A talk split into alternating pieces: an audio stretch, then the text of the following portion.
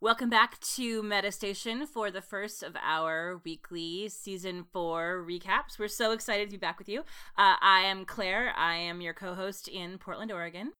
I'm Erin. I'm your co host in uh, Mississippi, where we just had a massive power outage, which thwarted our attempts to start the first time. So please at the power outage gods don't do that again. Yeah we it, we were having some trouble connecting and we like had some sort of like minor technical glitches and we were like well that's weird. Anyway that's all fine. And we had like talked through our whole outline. We were like ready to hit go and then disappeared again because the power went out in Erin's whole town.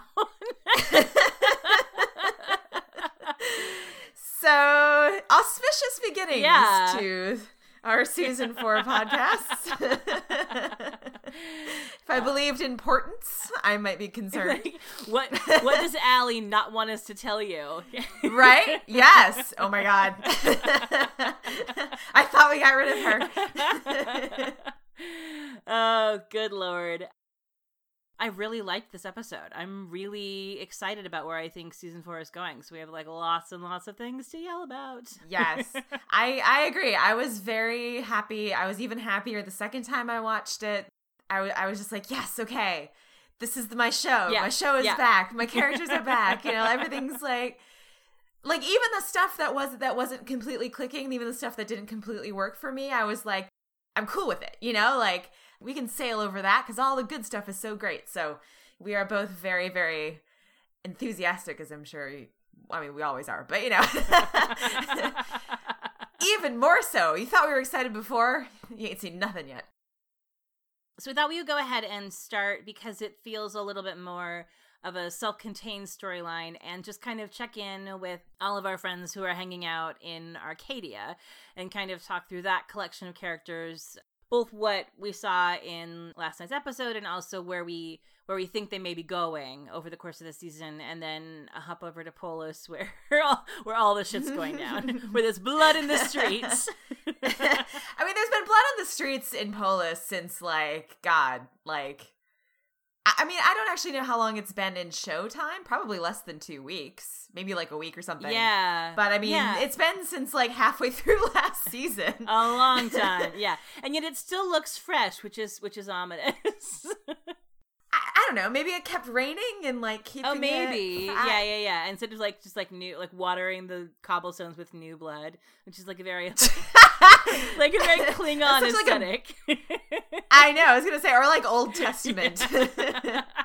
Soon it will mingle with the nuclear acid rain, so things are just gonna keep getting better in uh, good old Polis. La la la, so festive. back in Arcadia, where things are relatively bloodless, um, let's start with Jasper because I think we sort of ended last season. One of the things that happened in, in 316 or one of the things that we know was supposed to happen originally i think i think they did announce it the the writers um, at some point over the hiatus was that jasper was originally written to commit suicide in that final episode. So there's that you know he goes off alone into the garage bay area with the gun. And and I remember you know because I was in Portland with you we were watching together and we are just like clutching each other you know because it felt so much like he was going to he was gonna yeah. do it. And he didn't. And we were both like so grateful that they didn't end his you know his like his PTSD and his grief storyline with that kind of ending because it would have been such a disappointment. And I know we both also, when we were talking about the trailer in our trailer podcast and then also in our Unity Days wrap up podcast, I think, talked about our hopes for Jasper and our hopes that we would get to see him processing, actually like processing through some of that PTSD and that grief more kind of all the way through it. Because like last season we got to see it. We got to see him you know at the beginning he was drinking to kind of escape from it. And then through the middle he managed to, to find uh, some distractions helping Raven and so on. So, you know, I know we were both hoping after Jasper had sort of like started to cope through everything and then kind of gotten derailed by like taking the chip that we would get to see him really face his issues. And so this episode, I think I mean, it was hard to watch, you know, to see him kind of like having those moments of like at the beginning he seemed kind of happy and then, you know, they sort of like they they pause and he sees the gun and he has that moment where that despair really like returns to him. He has that conversation with Raven about you know is it weird that i want to go back that he's he's still sort of longing for that peace and that release that he got in the city of light and that drives him back to the place that he was right before he took the key you know so that he almost he comes close you know he's like he's planning to attempt and it's only monty knocking on the door which was like just such like that moment you know like where monty knocked on the door and he opened like god like i was just like my heart was just breaking so on the one hand, it makes perfect sense that he would go back there. You know, like the City of Light didn't solve anybody's problems. And he didn't actually resolve any of his grief last season. He was just sort of distracted from it in different ways for a little while. So it does make sense that when it returned that he would kind of go back to his his sort of baseline psychological state. You know, so in that sense I'm glad that they're sort of like confronting that but it also seems like he's just t- picking up a kind of like different maladaptive way of dealing with it. So yeah, I don't know. What did you think? I yeah, I my feelings were really mixed. Like on on the one hand, and I think it's important to say this up front, is is Devon Bostick continues to nail it.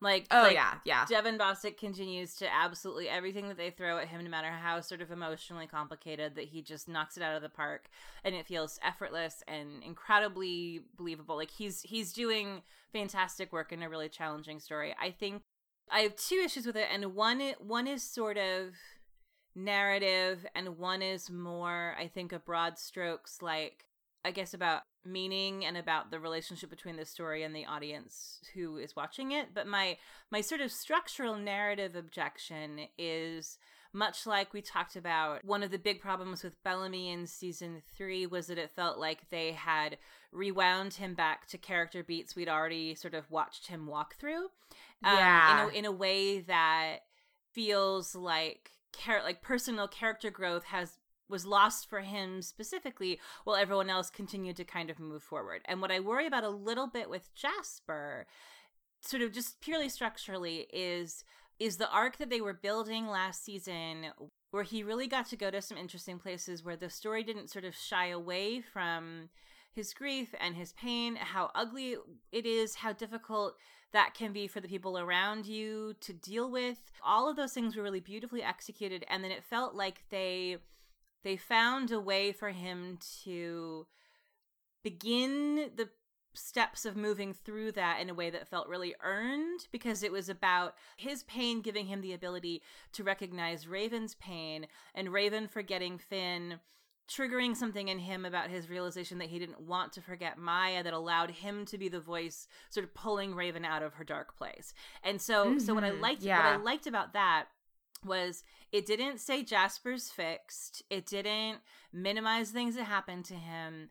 It was about the things that happened to him and about that pain and trauma, but it allowed him to find a place sort of back on the squad again and something to do that made him feel like he had a purpose that was based in, you know, in who he had become. And so I was like just cheering and fist pumping when you know in in that episode where he throws raven in the back of the rover and drives off with her where it felt like this is where his arc felt like it wanted to be going where it's like again we haven't erased like he's still he's still super fucked up like the things haven't been taken away from him but that the story had taken had sort of turned a sharp, you know, right corner and headed in a different direction that I was excited about that felt a little bit shortchanged by the fact that then at the end we didn't see him take the chip, so we don't really know what the thing was that flipped the switch for him into the city of light. And it wasn't explained away like we heard Emori kind of explain it away, you know, textually. So, all that being said, my sort of narrative concerns with this version of it are what has been gained for Jasper in a permanent, lasting way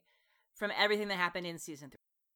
How is he different in this premiere than he was in the, in the season three premiere, with the exception of the fact that the anger's gone, like the hostility's gone. I think he's redirected it a little better. You know, he's not blaming other people, he's not lashing out at people, but he he is no more feeling connected to the people around him or feeling like he has anything to live for than he was then. And so sort of on a structural level that makes me feel like are we going to walk him through the same character beats again where something is going to happen this season that you know like he's going to decide fuck it i want to just die when the world dies and then he's going to end up jumping onto the hero squad at the last minute to save the day, or maybe he does die, but he dies sacrificing himself instead of through suicide, or or they're gonna sort of bring back those same beats that we got when he rescued Raven.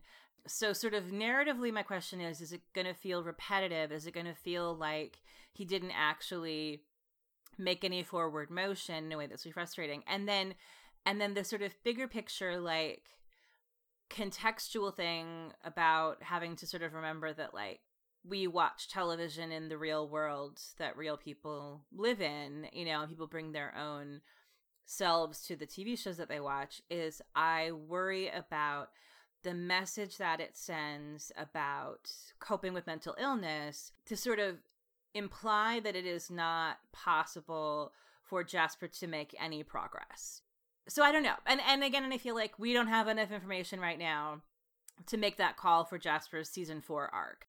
I found it unsettling in a way that's both good and bad. It's a very realistic depiction, it felt like to me, of the way a person who is contemplating suicide plans a suicide attempt.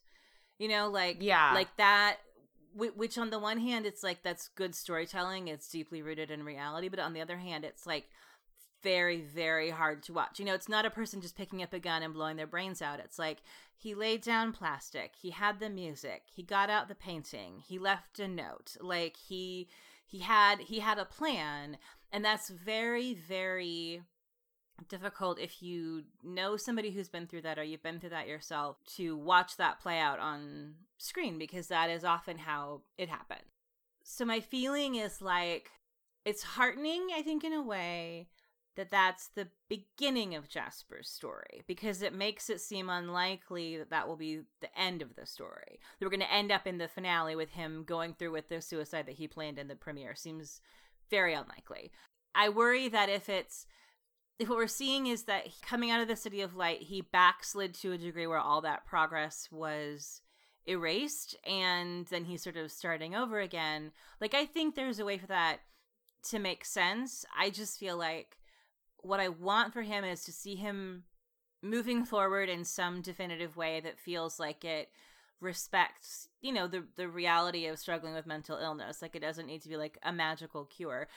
I'm I'm a little bit of two minds on that front too, but I think for a slightly different reason. So like narratively I too am sort of a little bit like I wouldn't want to see them, like you said, repeat the same story beats again from last season. It, you know, it would it would be sort of like unsatisfying if, if like you said, this is sort of like they just pressed reset on Jasper and he went back to season three and he has to go through the same sort of like thing again. So, and we'll see. I mean, we just don't know yet, right? Like it may not. From the mental health psychological standpoint, I mean, I guess for me, you know, and I, and I can only speak from my experience as a person who has who has had depression like severe you know like serious major depression before. And in the last year i have been going through a really severe I, like a, another bout of major depression and I've been like I've never actually attempted suicide or like made a plan, but I've definitely have had phases where I like had a lot of suicidal thoughts, um, where I was thinking about it or like where I where I where the impulse was there. And you know, Claire of course knows my father-in-law committed suicide uh, about almost ten years ago now. But just like speaking from my own experience, like there was a lot of truth in Jasper to me in this and there's truth in the repetition, I think. Because one thing that's ab- about depression, in my experience, and, and like this is one thing that makes it so, that can make it even harder to cope with, is that when it comes back, it does feel like you're right back where you were last time. Like it's just happening all over again. Yeah. It's a repeat, you know? Like, you know, so I had the last time I had a major depression was like six or seven years ago, something like that. And it was bad. You know, it lasted like a year, maybe more. Um, part of that was like really, really, really severe. And then I came out of it. You know, I got medication and I got a really good therapist and I actually recovered. I think that was the first time I'd had a major depression that I actually like genuinely recovered from. Um, you know, through treatment and I and I went through a number of years where I was okay. You know, I had some symptoms, but I was able to sort of like control them through like techniques that I had learned and it wasn't too bad. You know, and I think in this back of my head, I started thinking it was over. You know, I was like, oh, well, that was a thing that happened to me. Right. That I'll, like every once in a while I might get a little bit, you know, but but I got this under control. You know, so when it came back again for real last year, you know, like when like the clinical major depression came back and the anxiety, the hardest part about it for a while was just I was so angry and scared about the fact that this thing was happening again and I was like, I thought I was done with this. You know, like I didn't think I would ever have to do this again. And here it is, this stupid big this thing again. You know, here I am again feeling like this. Like not like I didn't get better before. Like nothing happened, you know, like it's coming back and you know and that made like the suicidal thoughts harder because then you start thinking like well okay well is this just how it's going to be then? Like i'll be fine for a while but this is always going to come back. Uh, the pain is always going to return. Like no matter what i do for the rest of my life it's just like a matter of time before that that pain returns. Like so that's that cyclicality that feeling yeah. of like i'm never making progress you know? Like i think i'm out of it it gets sucked back in you know? You're better for a little while and then it gets worse so the repetition of it, you know, like that feels in a way kind of psychologically real to me because like if you have something like PTSD, you know, complicated grief, depression, you know, I think like a lot of the time you're in remission but it's never really gone. And so there's always that chance that it's going to return and it feels like you're backsliding you know, and you're not. It's just a condition, right? Like it's just like your brain periodically does this thing. Like I, I sometimes I like try to think about it as like rheumatoid arthritis, you know, or like an autoimmune disorder. Like every once in a while it flares up, you know, yeah. like there are things you can do to try to to keep it from flaring up, but sometimes it just flares up and it sucks, you know, but when you're in it, it's really hard to think about it that way. It feels just like here we go. So yeah, so the repetition like there's an element of it that feels real to me.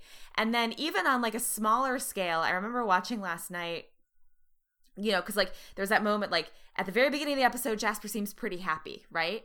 And then suddenly there's like a, like a switch, and then he's suicidal, right? You know, like it's it's pretty fast, like where he kind of goes like, click. Actually, you know what? I'm gonna go. Like I got this gun. I'm gonna lay down the plastic. I'm gonna go do this thing. And then Monty knocks on the door and inter- interrupts him, and then he switches back again like relatively quickly. You know, like he goes with Monty, he goes out in the room, and like part of that is because, of course, contextually, like what happens is Raven says we're all going to die in six months, and he's like, sweet, you know, like I don't have to do this. I can just like coast. like I have an expiration date, you know, like I don't have to worry about like making this decision. I can just I can just wait it out. But I think like that bit of it felt kind of real to me too, you know, because like it's one of those things. I think this is actually a really good lesson about suicidal ideation too, where it's like there are hours and minutes and even days where it feels really, really, really like intense and it feels like it's going to be forever, but it never ever is. You know, it switches back and then you're going to feel something else again. So I, that part felt real to me too. Like I remember watching that and being like, I had this one moment of like, well, he's sure happy faster than I was like, oh yeah, of course, yeah, I know that. So I don't know. So so it's kind of tough for me, I think, to sort of remove myself from that like identifying with Jasper in that like really kind of very personal way because I think there is a difference. Like the difference between like real life and a story is that you know stories do you do need to have some kind of story. Like a story goes somewhere. Right. You know, like you don't want to like always start out you know end up at the same point ending point that you started out at.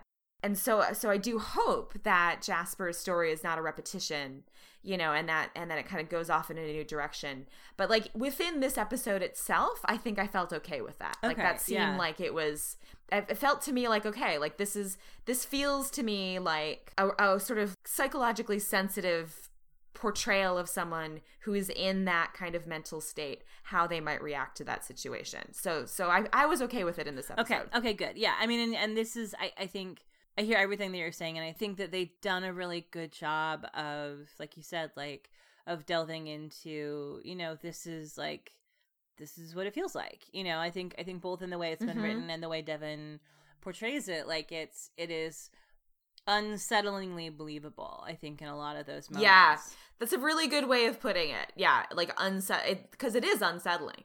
I'd like to give them credit for for that. They've captured that I think in a way that is more kind of real and less caricatured than a lot of TV shows manage to capture that. So yeah, so I'm I'm hoping that they keep sticking that landing with Jasper. You know, like I hope that they just keep pursuing that the way that they did in this episode and and in earlier parts of last season.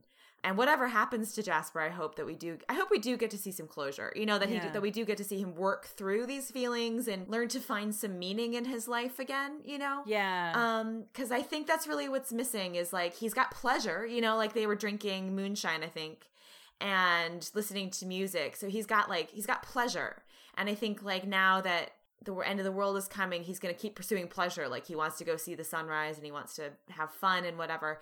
So i hope i guess i what i hope for jasper is that instead of just pleasure i hope he finds meaning whatever that means for him. Yeah, I I think that's a really good way of putting it because I think when we when we juxtapose, you know, the things that we know from this episode, from the little bits that we've seen of him in in the teasers and trailers and clips and stuff that they've released, it's like you know, there's a kind of soullessness to that happiness that we see you know where he's like oh i don't care like i Yeah. don't want us to survive i want us to live you know and and the cute little bit you know where he's like high-fiving with monty in the shower you know like it's like it's good to see him happy but there's also something really sinister kind of at the edges of that happiness which is that like yeah he just feels relieved of this burden of living you know and yeah and so it it's not a kind of happiness that you can like root for. Like i'm glad jasper's doing okay now. You know like it's not it's not that kind of happiness. It's Yeah, yeah, it's no, no, own no. sort of symptom of this dark thing that's still hanging over him.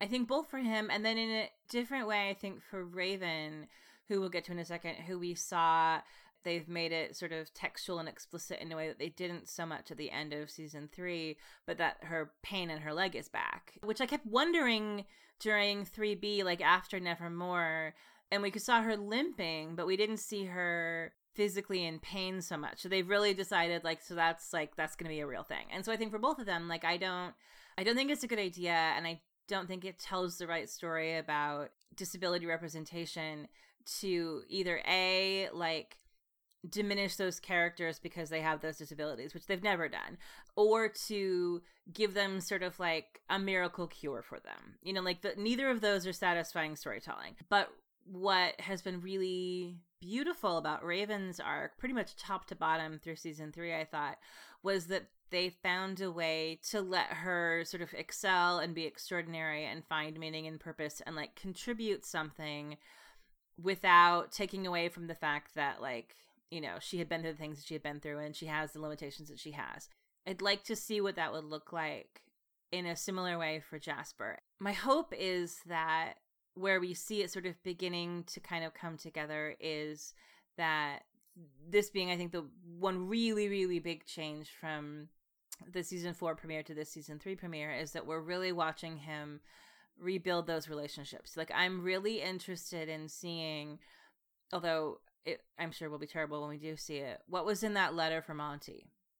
oh yeah know, like, i'm sure we will That's a Chekhov's gun if I've ever seen one. it. yep yep You yep. know, and and whether whether the question is whether Monty finds the letter and confronts Jasper about Jasper's depression and it sort of spurs a conversation between them about like how they're dealing with their own deep deep PTSD and trauma in really different ways or whether in the worst most horrible case scenario you know does Jasper die either by suicide or some other thing happens and then Monty finds the letter afterwards and like I I mean I hope that he finds it at a point where like Jasper's around and alive and they're getting along and Monty discovers his letter and can confront him and be like, "Hey, there's all this shit that you're not telling me." You know, like I think like I'd really like that to sort of be a a spur for the two of them to have a real conversation about you know, because Monty is also deeply traumatized and i think we're gonna see that coming out in the next couple episodes you know there was some stuff in the trailers where it's like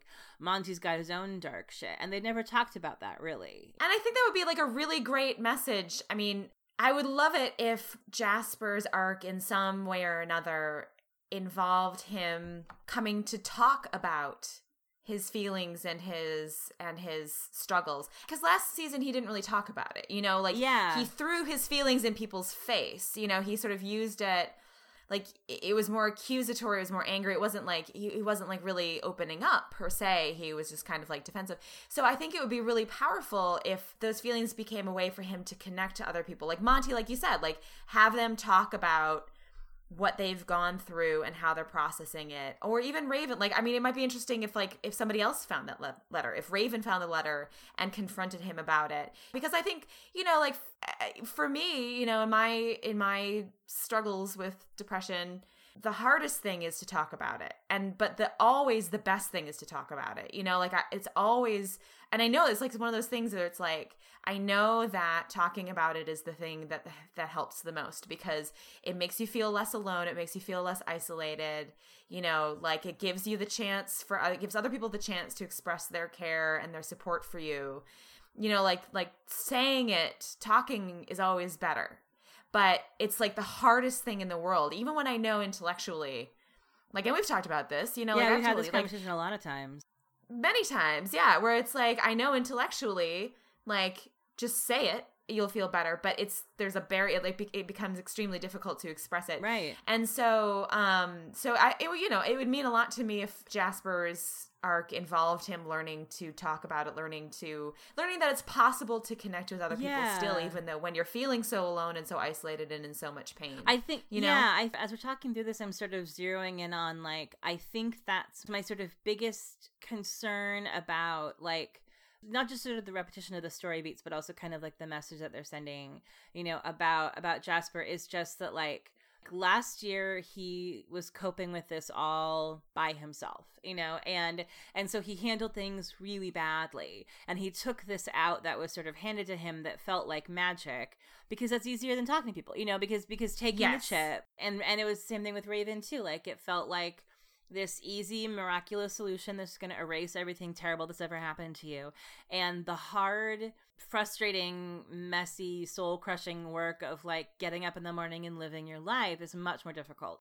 And i think like you said like the the fact of jasper sort of having this kind of backslide isn't in and of itself either unrealistic or a negative message if that's where he's starting from. But the big piece that's missing is if he finds that human connection you know i think if he finds his way back to a relationship with monty that he lost really i mean going back to like the middle of the mount weather storyline you know it's been a long long time since they've been the unit that they were first introduced as. And i also think it it it is maybe significant i'm hopeful it's significant that there was that little exchange between him and raven you know like raven asking like are you okay? Raven kind of hearing there's something weird in his tone like i think i think maybe what's going to turn out to happen is that we're going to see that raven is seeing more than he thinks she's seeing because she also understands it that they have Yeah, that kind exactly. of Yeah, yeah. commonality of experience but yeah i think that's the thing that season four needs with jasper is like it doesn't need to magically cure him of his depression it doesn't need to erase things that happened to him but i do really feel like the way to make this an empowering story that is helpful and also to make it i think narratively not feel like they're just sort of going back to the same well again is to show us like can he dig deep and be brave enough to say these things out loud to people that he hasn't said out Yeah. loud you know yes. he did a little bit yes. at the beginning with octavia last season and that was really it and then it kind of went away And that's another thing that I would actually be, I would, you know, who knows if it's going to happen, but I think one other sort of way I could see Jasper sort of slotting into this season potentially is that, you know, there's Octavia who is coping with grief and loss in her own, you know, kind of like maladaptive way.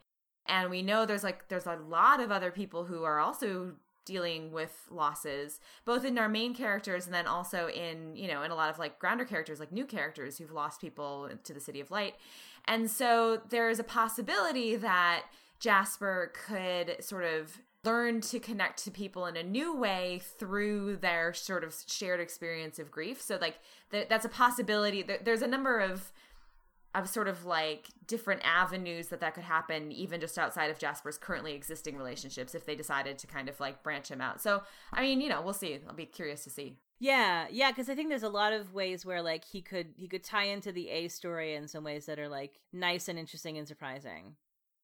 Okay, so shall we switch to to uh Raven? Yeah. I'm delighted that they're picking up on the Allie upgraded your brain thing from last season because I'm just like, I mean, like, Super Genius Raven was always great anyway, and I'm just like so here for like mega super crazy genius. Yes. Raven with like actual computer brain. I know. I love it. I love it. And I think I, I love it both because I feel like I'm just like, yes, girl, you have earned this. Like, go be like yeah, a right? cyborg. You know, like I, I I just love that so much. But I also feel like she had comparatively little to do in this episode. But it didn't bug me because it was so clearly table setting for what I think is going to be her hardwired into the center of the A story for the whole rest of the season. Yes, which is pretty typical for Raven. I think the last couple of seasons. I mean, I remember like last season, you know, like there wasn't a whole lot of her in the promo stuff, and people are like, "Where's Raven?" And then Raven's stories often wind up, I think, turning out to be super spoilery because she's like right dead in the middle of the kind of like all of the new technological stuff that they have to discover to solve the new problem. Yeah, so there's nothing Lindsey can say in interviews. Yeah. There's no pictures that you can release from her at mid season. It's sort of like, what's happening? And she's like, it's gonna be crazy and that's all like lindsey can ever say about anything you know um, right exactly which is like which is always so delightful it's like how many different ways can you say straight up i cannot tell you. But i what i didn't see coming until we got that clip from this episode released was that raven would figure it out herself. And and yeah. that adds a really really delicious twist to it because then it's not you know then it's not just Clarke has information, and then Chills Bellamy, so they have information, and then they, the two of them, who function as a unit, you know, um, are collectively deciding what to do. Now they have the potential of Raven, who who has information that she's gotten herself, that now she's told Monty and Harper and Jasper. So now, like you know, and then Clarke and Bellamy tell their squad. So now, like fifteen people now you know and yeah um and raven having come to that herself means raven is not necessarily going to feel obligated to go with what clarke tells her to do if she and clarke disagrees. Yeah that's a good point. Yeah. The braven lark sort of power trifecta of what's the best thing to do to solve this crisis it's possible and we don't know we don't know enough yet to sort of know how that will you know pan out but we have no way of knowing if they're going to all sort of organically fall down on the same side. And it seems like maybe indicated from some of the conversations or from the interviews that I read with Lindsey um, that potentially they don't. That maybe she's all for, um, you know, that she's she's in the Jake Griffin mindset of like tell everyone, give everyone the information, trust people and then like maybe the solution to this thing is lurking somewhere in somebody's brain and we'll only find it if we like ask for help and that clarke and bellamy seem by the end of this episode for very urgent reasons have come down solidly in favor of like nobody let this information get out you know? So i think i think her having ownership of that information you know bellamy asks her to look into like I mean, he he he tells her clearly some small portion of the story. He doesn't tell her the whole thing, and she pieces it all together. So I think she's got ownership of that information. Well, she's he's she's like his fact checker, right? Because like you know, Clarke told him, and he was sort of like, "All right, well, you know, like." I don't trust ALIE as far as I can throw her, you know, yeah, like exactly. we don't know that she's not. So so he's sort of like calling in Raven to be like, here's the story can you verify? And then raven independently verifies. So yeah so like she kind of like gets she gets the like the basics of it but she's the one who fills in the gaps about what precisely is happening you know and why it's happening. And how long they have. Yeah yeah yeah. Although i think there is something sort of funny I, I did have a very much of a kind of like must suspend disbelief moment when she was like they built all of these power plants simultaneously, and all of them hit their warranty simultaneously, and all of them are breaking down at the rate, same rate simultaneously. And I was like, okay, sure, that's that's how those things work. That's fine. That's fine. That's fine. We're just going with it. Yeah. We're going with it. Uh, the second your warranty expires, everything explodes. That's why you pay for the warranty yeah. If the warranty in your car exactly. runs out, you will just die in a fiery car wreck the minute the clock ticks over to midnight. Sorry, I don't make the rules. That's just how science works. when you hit your warranty, the self destruct button goes Right, off. yeah. That's that's how they make sure you buy the extended warranty. It's Duh. like that or death. so if you haven't bought the extended warranty on your car, you're fucked and you're gonna die in a fiery yeah, explosion. we're exactly. Yeah. Um, Sorry to break it to you. Yeah. That was that was me. I mean, that was one of those moments where I'm just like, oh, the hundred science. Right. um, we're just like we're just rolling with this without thinking about it too hard. So yeah, no, I like that, and and I think I mean we touched on this a little bit too. So so like the the one setup for for Raven's story that we get here is that you know she is like locked into this uh, end of the world scenario. And like you said and like she's she's sort of independently attached to it now. She's doing her research. She's gonna one be the one who has the more technical knowledge. So i i i, expect, I suspect i assume that she's going to have different ideas about how to deal with a crisis. I mean you know she'll be coming up with possibilities and then offering them to clarke and bellamy as she has in the past. But i'll be interested to see and it did sound like they were hinting that this that she might start to to express rather than simply being like here are the possibilities tell me what to do she's going to be a little bit more like this is the thing we got to do you know like she'll she'll be a little bit more perhaps forceful about um about which which solution she thinks is the best one which would be kind of cool to see you know Yeah, because she's never really been. um She has not been a leader in the same way. She has the Yeah. capacity to do it, but she sort of has been like. She's a tool that gets sort of strategically deployed as needed. Yeah, or like or she's a problem solver. she's a you know, like solver, you say to yeah. her, like, well, "Here's the problem. We need a way to solve it." Raven's the one who says, like, "Okay, here's a way to solve it, and here's the backups." Right. You know, so she's she's, uh, you know, she's she's so unique and so necessary. But I think in the past is generally like removed herself from the decision making. Right. Well, it's like she waits She'll for give you. Like you bring her the problem. Like she. yeah, you bring her the problem. Yeah. she, figures out to solve it. Yeah. Um, but but she spent you know three seasons waiting for you know usually Clarke, sometimes somebody else, you know, to come to her and be like, Raven, we need you to do X, and then Raven does X. So I I yeah I'm in so I'm interested in in what's it like when Raven is proactive, you know, and um and where i mean and you know and again like a problem has been brought to her but not by somebody saying okay do this. They're just sort of like here's the problem that we're up against. Everyone is sort of trying to figure out what we do. Um and so i'm interested in what happens if she is sort of either at odds with the rest of the group or if she ends up you know like is she the team leader of that group that we see on the boat wherever they're going whatever they're doing? Yeah. like is that is raven running that squad? Like that's a really interesting new change. You know that would be a big transformation for her character or if she winds up being i mean it might it would be interesting to if we have a situation where like there are two options and like clarke and bellamy disagree about which one to take you know like if raven takes a more active role in sort of being a tiebreaker or even like if it's between later on if it's between you know like abby and kane or abby and you know whoever if she if she becomes more of a kind of like rather than waiting for the debate to end entering the debates herself like that would be that would be pretty cool Yeah, I'm really excited about what her arc is going to be this season. I think there's a lot of um really interesting kind of juicy threads just in the very little that we got of her in this episode, like the leg pain coming back, her coming to this information on her own, the fact that this is a science problem with a science solution. Um, the fact that she's sort of seems to have, like we talked about, you know, she's got kind of her eye on Jasper a little bit um there's a lot of different like lots of different potential interesting things that could happen. Were sort of seated in those little moments that just make me really excited to sort of see what um like how how she ends up being integral to the solution of of how they fix this thing. Do you do you want to talk about monty and harper too? Yeah i mean i don't have i don't have a lot to say about them. Yeah, me neither. I mean, I definitely have some Monty, I guess, sort of musings related more to um, where we're going to see his relationship with Jasper.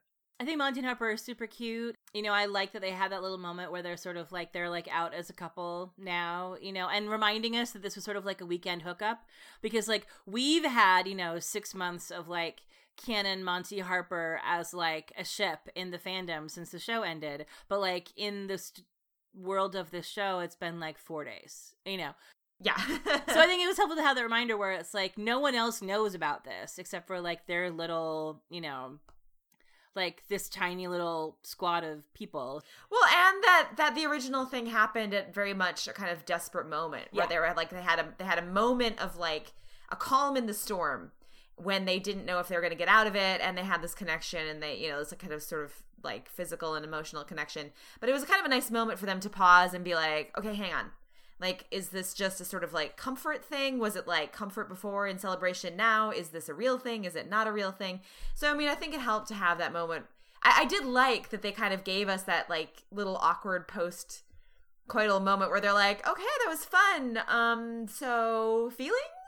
Yes no yes okay yes okay good you know like that felt very like organic Yeah, it's very it was really sweet. Yeah, they're very sweet and I and I'm rooting for it to work. Like I I like it. I like them. I don't have a lot of really strong feelings about it yet just in terms of where it's going to tie into the plot in ways where you can see like the other characters like like Miller and Bryan, I feel like I have lots of thoughts as to how they're going to tie into the storyline. You know, like not just not just individually, but like where their relationship is going to bump up against these themes. And Kane and Abby in the same way, you know, and yeah Murphy and Emori Yeah, yeah, in yeah. the same way. Like all of these other canon couples where you're like, I, I can I can look at Murphy and Emori and I can make a lot of guesses about where like your two different personalities and the two different worlds that you come from and the relationship that you now have is going to bump up against or cause friction with or cross paths with or intersect with you know storylines as they go forward you know if emori ends up on Raven's tech squad because she knows how to scout tech that Raven needs. Then that means Murphy is now like on an away team having to be part of the you know, so like things like that where like, okay, I can see how this plays out. And and Monty and Harper I still feel like um it's just still kind of a question mark and it's a sweet question mark and I'm into it. But I also I I am um I'm not sure like where where other than being sort of a nice little glimmer of hope and positivity and human connection in this kind of unrelentingly dark storyline. Like where's the hook into the a story for this relationship you know? And and also i think on some level for harper the character. Yeah, it's not really clear yet how Harper, what Harper's story is going to be, other than like so far she's mostly she's like been around and she had this relationship with Monty, but she hasn't really had her own storyline, even like a kind of like a sub storyline. So um, I would like for her to get like a story, and I think that she does. It, it Chelsey. Yeah, yeah. It, it sounds like from the things that Chelsey has been saying in interviews that like this is a big year for Harper. Like I think that they're. yeah, I think they're gearing up to give her that kind of character depth that she that she hadn't really gotten before. So I think that will. I think this is this is one of the big areas where it's like I just don't have enough information yet to know either what I think is going to happen or how I feel about that. You know, yes, no, I agree. where with Yeah. Monty, I think it, it's clear that he's going to become integral to whatever tech things are happening. Like like Monty as a character, I'm like, well, you obviously are going to be in like the core squad, and yeah, and I'm and I'm waiting to see sort of where Harper lands with that. But I um, but I really like her. I really like Chelsey Reist. I'm super happy to have them digging into her character and giving her more to do. Um, it's just sort of felt like there's not a lot here to sort of hang my hat on yet, you know. Yeah, other than just kind of like, well, it's gonna go somewhere. I don't know where, but somewhere. But I'm I'm happy to find out. Yeah. theoretically, Exactly. yes, yeah, and it does and it does feel like it could end up going or beginning to go wherever it's going, you know, as early as the next episode where it really seems Yeah. like this squad plus, you know, Clarke and Bellamy and Miller and Bryan, like they're whatever happens with them with Ice Nation, I think is gonna loop all of these guys in. So that's what's been going on in Arcadia. So, Polis. Polis. Oh, I think Polis. because so much happens in Polis because every fucking buddy is in Polis. Um, like maybe maybe we could start with some of the characters who had slightly more like Murphy and Emori's storyline is kind of standalone ish, you know, insofar as like the big kind of the big picture of of Pola stuff. So maybe we can talk about them a little bit. Yeah, I mean that was another one where I feel like it's it's tough. I don't know. I don't have that much to say about them yet because I think we were reestablishing. You know, it was like reestablishing their relationship. So there she is. We got we got. It was nice that we got an explanation for why she took the chip, and that it was because Jaha tricked her into thinking that he was going to bring her to Murphy, which is like actually like really very romantic. like, I, you know, like I don't, I don't like. I don't like super duper passionately ship Memori, but I do sort of like I, I like Memori, and that was a moment where I was like, oh, um, true love, true grifter love. Um, uh, so that was really nice. So like we kind of like re- we reestablished them as being primarily kind of devoted to each other or like loyal to each other and then and then reestablish that these are both characters who are just they're always going to do what's best for them and murphy decided watching things kind of start to go south with Azgeda that probably not being there was going to be the right thing so I mean, that's not really surprising. I was a little bit disappointed, you know, because we got like 0.5 seconds of Murphy. I we were like, oh, never mind. And and we got like our our first exchange, I think maybe since the beginning of season two, where I was like, Kane and Murphy. It's like uh, Kane and Murphy. I was like, he's, Yeah, he's just talking yeah. to him like, all right, you're here, grab a gun, you're on my team now. Murphy's like, I don't, I don't work for you. He's like, uh, thanks. Thanks for this free gun. Bye. I do sort of. I think it's kind of hilarious. I have this moment. I hadn't really thought about it because like a bunch of you know like things keep happening, but um, like yesterday evening after the episode ended, I had this moment. I was like, wait a second. When is Bellamy going to remember that Murphy took off with his Murphy gun and never reappeared? stole his gun. Yeah. and like Bellamy seems to have just like forgotten. It's like, it's like I thought I had a gun somewhere. What happened to it? And then Kane's like, God damn it, Bellamy, you're always losing things. Yeah. Always leaving your gun someplace and not remembering where. I find guns in the refrigerator every day. guns in the cereal cabinet. Bellamy and his guns. Uh, no, I, did, I I agree with you. I was my my heart soared for a second because I thought we were gonna get like a Murphy reunion moment. Like I thought, like okay, this is gonna be like Murphy's like on the squad. You know, the moment where he's like he's like, ugh.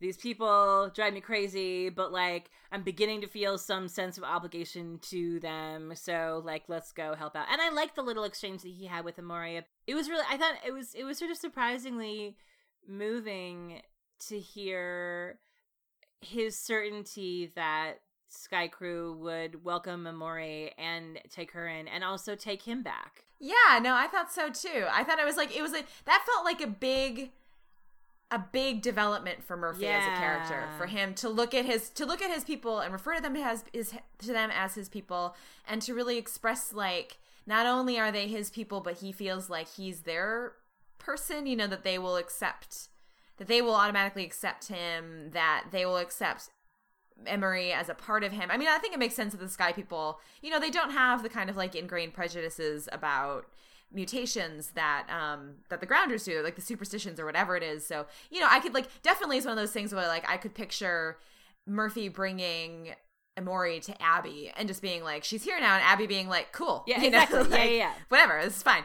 Um, so yeah, but that was, although there was a moment like right before that when she was, when Emori said, um, uh, whatever i'm paraphrasing but she said something like your people cast you out like so many times or whatever and i was like well a of all how do you know that b of all like the last time you just left Right. like up and left with jaha without telling anyone c of things the couple times before that you got kicked out it wasn't because they were jerks it was because you were fucking murdering people right, right. It was like, Uh, what version of this story has he told her that she feels like, you know, that he he's like the victim of this like vindictive group of people? Which, like, of course, like, if I mean, she's got his version, but but like Murphy is not usually the kind to cover that up. Like Yeah, yeah, Murphy, yeah. I don't usually think of as like a as a guy who like works hard to make himself look really good in his stories. So it was that was a moment where I was like, well, that's a different way of looking Right, at right, right. You know what it reminds me of now that we're talking about it out loud? It reminds me of that um hilariously off base moment in the beginning of season three where Pike and Kane are arguing about Finn and it's like and and the way Pike Oh, yeah. describes what happened to Finn, you're like, were you you weren't there. I was. That's not. That's not what happened. Like, and and and so either like you got you got wrong information, or or more accurately, or the writers have somewhat fudged the facts to make it fit. Like, it'd be helpful for this person to make this point if we could kind of squeeze around and tell a slightly different, like mildly revisionist yeah. history version of these actual events. And it's like, well the grounders only wanted Finn because Finn killed a bunch of people. he he penned up a bunch of like old people and children in like a corral and then mowed them down with an automatic yeah. weapon. But you know, whatever. So that's it's fine. not like you know, like the grounders killed a child. Finn Collins. Well, yeah. hang on, Charles. Hang on. wait a tick. Wait a tick. Yeah. Let me, Just let me, one second. Let me fact check for you. yeah. So, uh, so this felt like another one of those moments where it's like you could you could reach for a version where in the narrative of this story information has been wrongly transmitted to this person, but it's more likely that this was a little bit of like a writing shortcut. But I found it really sweet that um and I think I think we're going to see this coming back that he, you know, he plays it off like a, as sort of a joke where it's like, "Oh yeah, of course it's back and like they owe me," which is a very Murphy way of of sort of covering for the fact that like the real emotional truth in that is that he's beginning to feel like he is part of this group of people and that he believes that um he has things to contribute and Emori has things to contribute and that and when he says like you'll be safe there like what he means is that like he also will be safe there like that they've crossed the bridge past which like he's no longer this sort of ostracized dangerous outsider and i think we see the beginnings of that when he bumps into Clarke again in Polis and she calls him her friend, and then really yeah. doubling down on that in the finale where you see like his bond with Bellamy again, and he's the one that saves Abby from the hanging, and he's fighting with Pike and Indra, like that that sense that he's always kind of permanently isolated from the group, I think is going away. And so my what I'm really interested in with Murphy, you know, he spent so much of seasons two and three, and actually even big chunks of season one, away from the group in isolated storylines with like maybe one or two other characters. So I feel like again, like with Jasper, it's like so we've we've we've trod those beats before. We've had Murphy and Emori alone as street outlaws on the run. Like we've done that, you know. And so I'm okay if that's sort of how things kick off, but what I really want to see, and I'm sure we'll get there, is how they get and when they get looped back into the part where like Murphy is is in he's on the squad. He's he's inside it again, you know. And what does that feel like for Emori? Um, but also what does it feel like for him? You know, what's it like to see him really like working on on the team? And I think I mean, so I, think that we'll definitely get that. I, I, I suspect that you might be right when you point out, you know, that that it's important that Mori is a tech hunter. Like what, you know, beginning of last season in the first few episodes, and this kind of got dropped after I think like 302, is that, you know, the way that Mori and her brother um supported themselves um before last season is that they found tech and they had buyers for it. You know, and one of the buyers was ALIE, um, or drones of ALIE or whatever. Um, and but she has she said she had other buyers. And that was like one of those loose dangling threads from the beginning of last season that never got picked up. And what I suspect is that that I bet you that'll get picked up in this season. That we'll see um we're gonna we're I, I hope but I, i'm kind of thinking like maybe we might find out who those other buyers might be yeah um and that her connections her you know her connections her her knowledge of where this stuff is how to get it who to get it from um is going to come into play so that at some point you know whether they come back into the storyline by coincidence and then you know they sort of like at a moment when when the people working on the apocalypse problem need a um need some kind of like MacGuffin, you know, and she's able to get it, or whether because they they find out, like they find out where they need to go get something and they find her there, and I think that's kind of how maybe that she's gonna come in. It, that I think that'll be really interesting, and that's a kind of like it's an interesting source of like character tension and development. Is that you know that's something that she's done sort of like independently as like you know again as like like a scavenger right. as a, as a thief as a grifter for most of her life. She's done that for profit and for her her own kind of good. She's just sort of like mercenary right? Like you know at the beginning she's working for ALIE but she wants to steal the ALIE backpack from jaha when he's meditating because she can sell that to somebody else you know? So she doesn't have any kind of loyalty to any particular person or buyer. She's just like wherever i can get the best price. So i feel like maybe what might happen is that we might wind up in a situation where um Emori is being asked to do things for the group, the good of the group, the good of everyone. You know, not for herself, not the thing that's going to be best for her, not the thing that's going to guarantee her safety or survival or, or Murphy's or whatever, but they're going to be asked to sort of like set aside all these um, sort of mechanisms that they've had throughout their lives to protect themselves and to support themselves and to commit themselves to a group. One thing that we saw in this episode is that that moment at the beginning, I feel like maybe what Murphy was feeling is that it was sort of realizing that he had a home. You know, he has a home yeah, with these people. Yeah. And that's something that he hasn't had since, you know, since I think probably since his parent his mom got sick. You know, like after his mom died and his dad um or no, his dad his dad got floated right cuz he got sick. So after so he probably hasn't really had a, like a home, you know, like a home home since he got sick, his dad got floated, his mom because we know that his what happened after that is that his mom you know, kind of lost it and then he was alone. And like Emori's never had a home. And so I think maybe what happened in this episode is that, you know, it's like one of those things where it's like you want a home, but I think for people like Murphy and Emori, getting something like that is scary. You know, like right. I think it's yeah. like enticing, but like they, like you know Murphy in that moment, like he's he's partly calculating like this is not the safest place for us to be. This is not the safest place for Emori to be. But he's also thinking like if I stay, if I sort of declare these people my people, if I declare these people my home, that means attaching myself to them you know, committing myself to them emotionally, like there's all kinds of risk attached to having a home, you know, like you could lose it.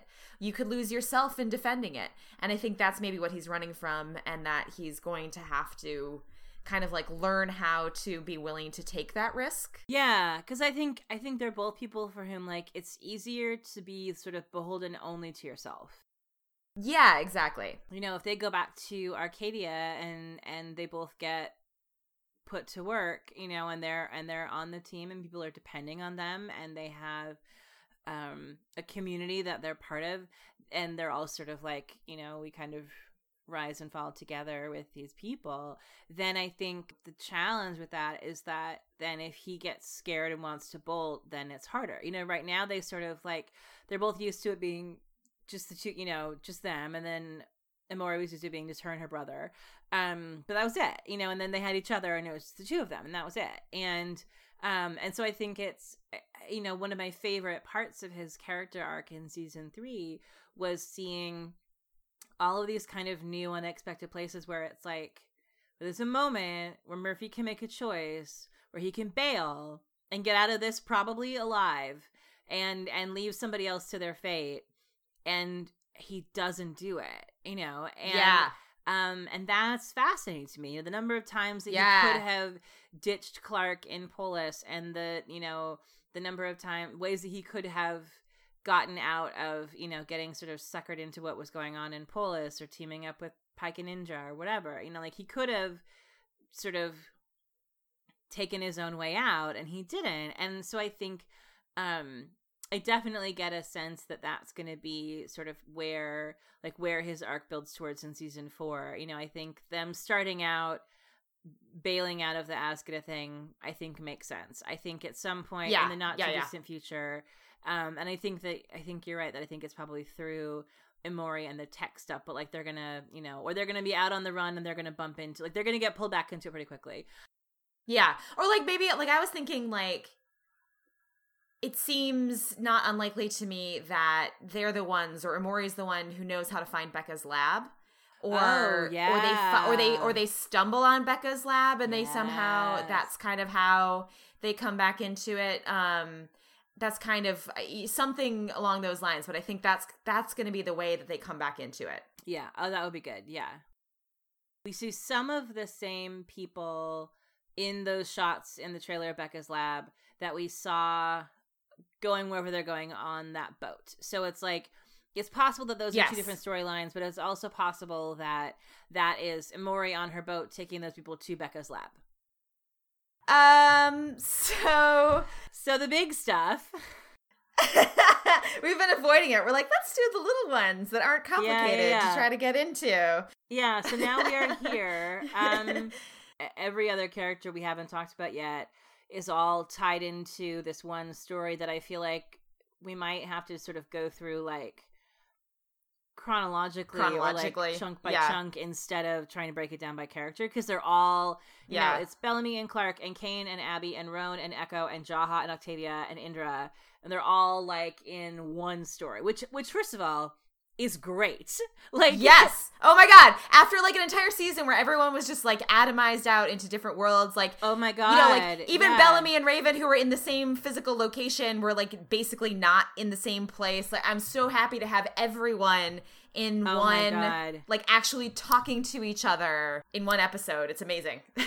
and the pacing i think because because we had like one a story and like popped back like intermittently for like a few minutes into arcadia but it was like not even a third of the Yeah, episode really yeah. was with them you know um and so I, what i loved structurally about about the pacing of the polis side of the story is that it made me feel that this was a place where i felt like some of our biggest season three red flags appear to be genuinely have been addressed. Yeah. Which is which is that like the separation of all the characters from each other, but also what that does for how fucking much plot you have to burn through. Yeah. many things you have to skip over and you can never let anything breathe. And there was so Yeah. much stillness in that storyline, like so many silent glances and lingering moments and like little emotional beats. Like even if it was just as simple as like two people make eye contact and we stay there for a second. Like, yeah. we lost so much of that last season because we had like you know, we had ALIE stuff, and then we had what's going on in Arcadia, and then we had Clarke and Polis, and then we had like all of these, you know, other like new characters being introduced, and then we had like a million things going on, and everyone was separated, and there was like nine different stories. You know, even Arcadia, there was three different stories happening. You know, there was so much happening that everything had to sort of move along at this like insane pace. It's kind of like why I feel like the best of the Harry Potter movies were the last two because they split the one book into two so they could do stuff like have, you know, Harry and Ron and Hermione have a second to just kind of like be with each other. yeah. you know, yeah. Yeah. And and then and that's where you feel the emotional stakes of the impending battle is these three, you know, people sitting there together and just sort of having like a moment. You know, I really feel like that was a really great kind of harbinger of things to come for this season, particularly because it's it's shorter. You know, I think Mhm, the fact yeah. that they have they got a shorter episode order means that like they really like they have to be more judicious in how much sort of they can Yeah, they kind of have to commit to like one main story that everyone else is connecting to in a way that's pretty apparent from the beginning. You know, don't have a lot of time to sort of like have two seemingly completely unconnected things that will eventually come together. You know, everything kind of has to be like you know, like either the main river or a tributary pretty clearly from the beginning. And I think we're already there, you know, so like there's a lot of little, there's a lot of little subplots, you know, like a, a different, you know, all, all of our main characters have their own, uh, for the most part, have their kind of like emotional arc or their story that is um, at least beginning to take shape, or we have an idea of what it's going to look like. But whatever that story is, we can already pretty well, I think, see how it's going to connect or how it's going to be sort of like how it's going to work itself out through the main plot. And like I think that's the part that was missing in season 3 that made it so much more like halting in places, you know? this is like everyone is trying to solve one problem. Yeah, and exactly. they have different different amounts of information. They're coming at it from different ways. But last season we had everyone trying to solve like nine problems. Yes, I mean like there's there's an economy of story and of character in this episode that was completely missing I think in season 3. So like if we go back to Jasper. So like Jasper's story is perhaps I think the least related to the plot in this episode of almost anyone. Like Jasper's story is about what happened to him in season 2 and then the kind of return of that pain after season 3. He's not actually contributing to you know doing that much with like the apocalypse storyline at all right? But like but the story that this episode kicked off for him is like a logical and apparent and immediate offshoot of that plot. So like Yeah, exactly, jasper yeah. spins off into the kind of like his his sort of like emotional state is transmuted from like imminent suicide to let's live it up because of what happens because he finds out of the apocalypse. So like that that character development story arc for him is motivated by the same thing that's motivating everybody you know clarke and bellamy and abby and everybody in polis. So it's all like you know there's like a kind of organic connection to the central conflict for every character that i think makes it really like yeah just like really like efficient you know like just like like sheer sort of like the sheer beauty of economy in that storytelling i think is really what makes it click in this episode. Yeah, yeah, and even and even the things that seem out of context to be unrelated, like Echo, turn out to be deeply related because Echo is a massive obstacle in Clarke's ability to do what she needs to do to Exactly. move this plot forward. And so even though Echo doesn't know that Echo is, you know, connected to this like the apocalypse coming, but but resolving like like dealing with Echo and dealing with the you know immediate sort of power vacuum in Polis and like who's fucking in charge here? If like you know like Lexa died and Ontari didn't really honor the coalition so like is there a coalition who's in charge here? There's no commander. Nobody has the flame. You know everyone thinks the flame the actual flame itself has been lost. So so the grounders have like like no one has any idea who's running the show. And so that so so in the season three framework that's a separate problem. Like in season three we Yeah. had we had polis politics and we had arcadia politics that were very loosely linked at the beginning and then we had ALIE who was unrelated to them at all until like mid-season Yeah. And then it sort of all started to come together when Lexa died. You know, so you Right. had a sort of plot point at which the conf the two different conflicts started to become the same conflict. But first of all, it took several more episodes for those two things to actually like come together. And then of course like Lexa dying introduced its own issues into the narrative that right, kind of right, pulled right, away. yeah. So it's like a centripetal force, I think, yeah and, you know like the all these stories doing spinning on their own were sort of like pulling away from the center in season three and in season four already i mean i think if you just think about it sheerly in terms of like let's let's like break down the story that we get that starts out in season in this episode you know to its like most basic components. Like if we say that clarke is our protagonist right? And basically like you know overall. Um and in order to start the story you have like you know if you're looking at um the uh uh i'm forgetting the name of it oh Freytag's uh plot pyramid.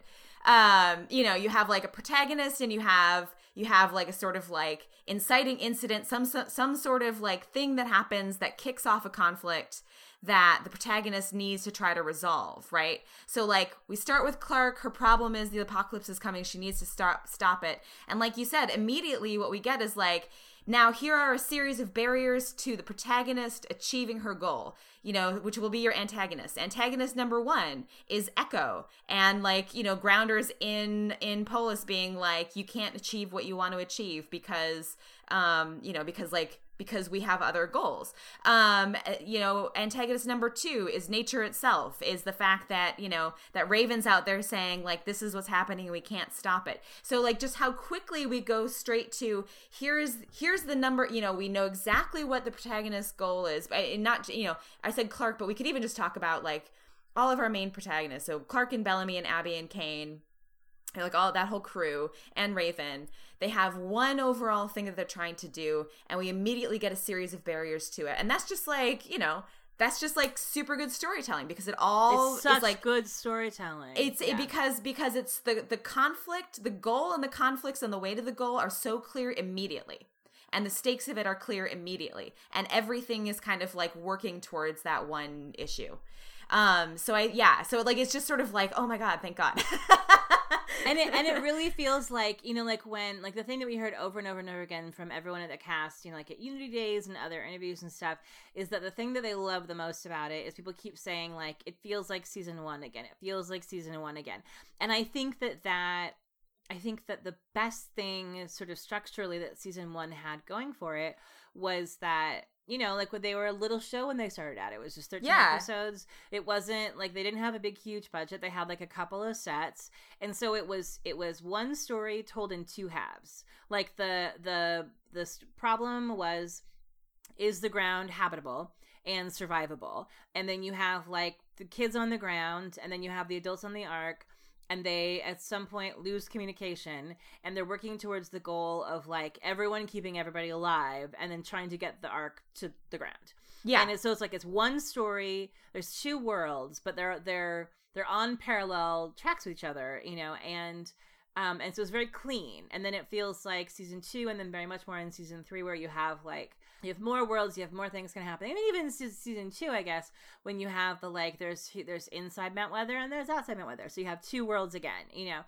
And and maybe it was it was things fracturing into like three to four different storylines in season three that made it feel like then things were kind of um had lost that cohesion. But it does really feel like i i was um like even even though this episode was like so dark and bloody i was like smiling the whole time for like for huge chunks of it. Like i felt like invigorated by seeing these people working together in new combinations in combinations that we really like and haven't seen in a long time. Like just like seeing seeing abby and her mom as partners executing a task. Like simple things like that that really harken back to like the stuff about season one that worked really well and and having seven or eight characters you know like like the the the scam they run to get to Roan involves everybody, you know. Yeah, Jaha's exactly. In Octavia's in it, Abby is in it, Bellamy is in it. Everyone like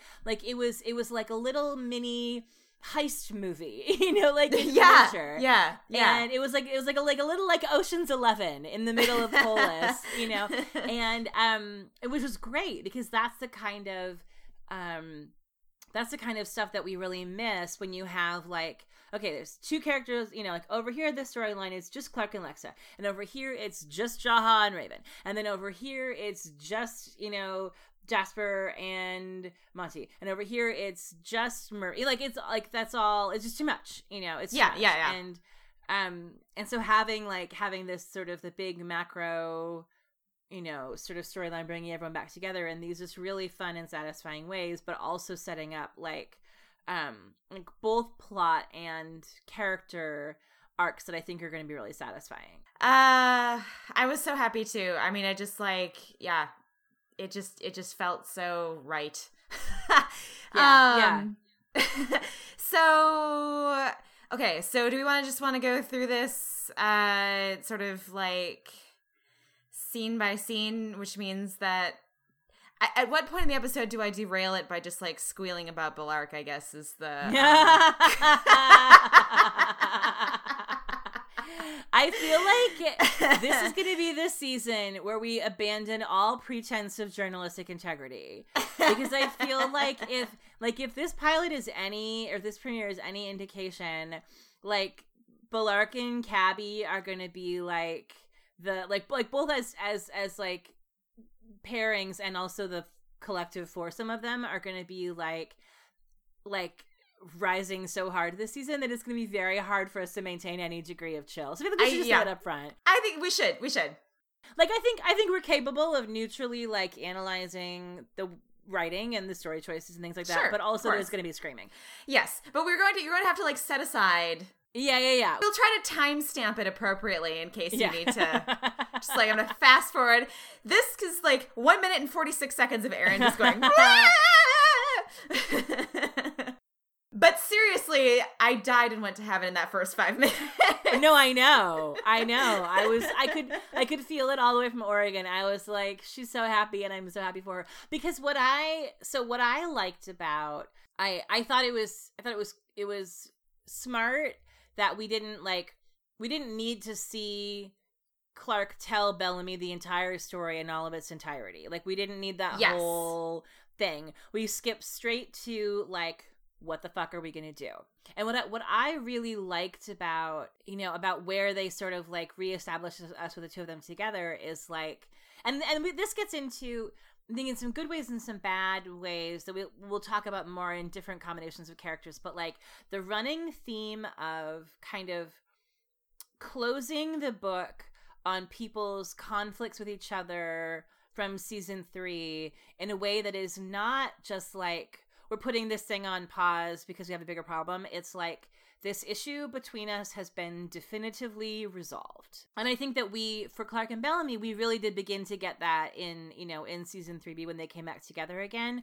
But I think that, like, launching into season four with that, it's like, okay, so, so they may find themselves disagreeing on stuff, but the world that we lived in before, where they were like on opposite sides of the major crisis, like that door is closed. And then you know, and Kane has a line where he says that to to Abby when she's starting to apologize, when she's looking at his wrist wounds, and he's starting to, you know, she's you can see her working up to trying to wanting to say something about it, and he's like, that's behind us. We're focused on what's going forward. The Kane and Bellamy scene we'll talk about the end. It felt like there's a lot of moments sort of seeded through where it's like where we're going forward is like both everyone in the big picture collectively and in these pairings and groups and families that are becoming increasingly important. Like they're they're plot wise united like they're united in that they're in the same story but they're also united in relationship again and as partners again you know like it's bellamy and clarke clarke and abby kane and abby kane and bellamy bellamy and octavia you know like all of these um like so that that i think was part of why it felt um really hopeful and really beautiful that it isn't just that they're all moved into the same a story it's that like fragmented relationships have been uh, it feels like sort of definitively and permanently repaired Yes, I agree. And I think, you know, I think if if what the episode did plot wise was to introduce us to the new sort of overall conflict that they're trying to resolve, issue they're trying to resolve, and introduce the kind of like running sub conflicts or like barriers to resolving that overall story. I think character wise, this first episode, like you said, is very much about like um resolving like basically saying like we are we're like cleaning up the loose ends from last season and we are establishing the new baseline from this moment forward here is what these relationships are going to be premised on you know um and so like there's a bunch of ways that they kind of like took those little dangling those, those little bits from the end from 3b that hadn't quite been totally tied up or resolved and they sort of like put a you know put like a stamp on them um or or like to use Kane's metaphor, turn the page to the next chapter. Um, and yeah, and so so I, so the Bellarke scene at the beginning was just like it was it was I think that's what that was doing. You know, we had part of it was just because like I think as far as I'm concerned, as a lot of, as far as a lot of people are concerned, um, you know, their relationship was healed in 3B with the, especially with Yeah. the conversation that they had on the beach in um 4 thir- or 313, you know, where they kind of offered each other forgiveness and and gave the sort of like reaffirmation of together again. You know, so like they were clearly partners again, but I think this this did a really nice job of sort of establishing like okay, so they're emerging from the building together, you know, like they're they're kind of coming out as a unit. You know, but like but more than that, I think also just like reestablishing not just like leadership, but I think reestablishing their kind of like more intimate personal emotional relationship with each other. So they come out, they're looking around, they're dismayed, and it, you know, immediately Clarke is like keyed into what you know, to what Bellamy's feeling. And she's like, she's concerned about him, you know, so she turns to him and she's like, Octavia will be okay. Like, don't worry about it. Like, I know she just killed Pike, but, um, but like, nobody's gonna, like, nobody's gonna retaliate for that.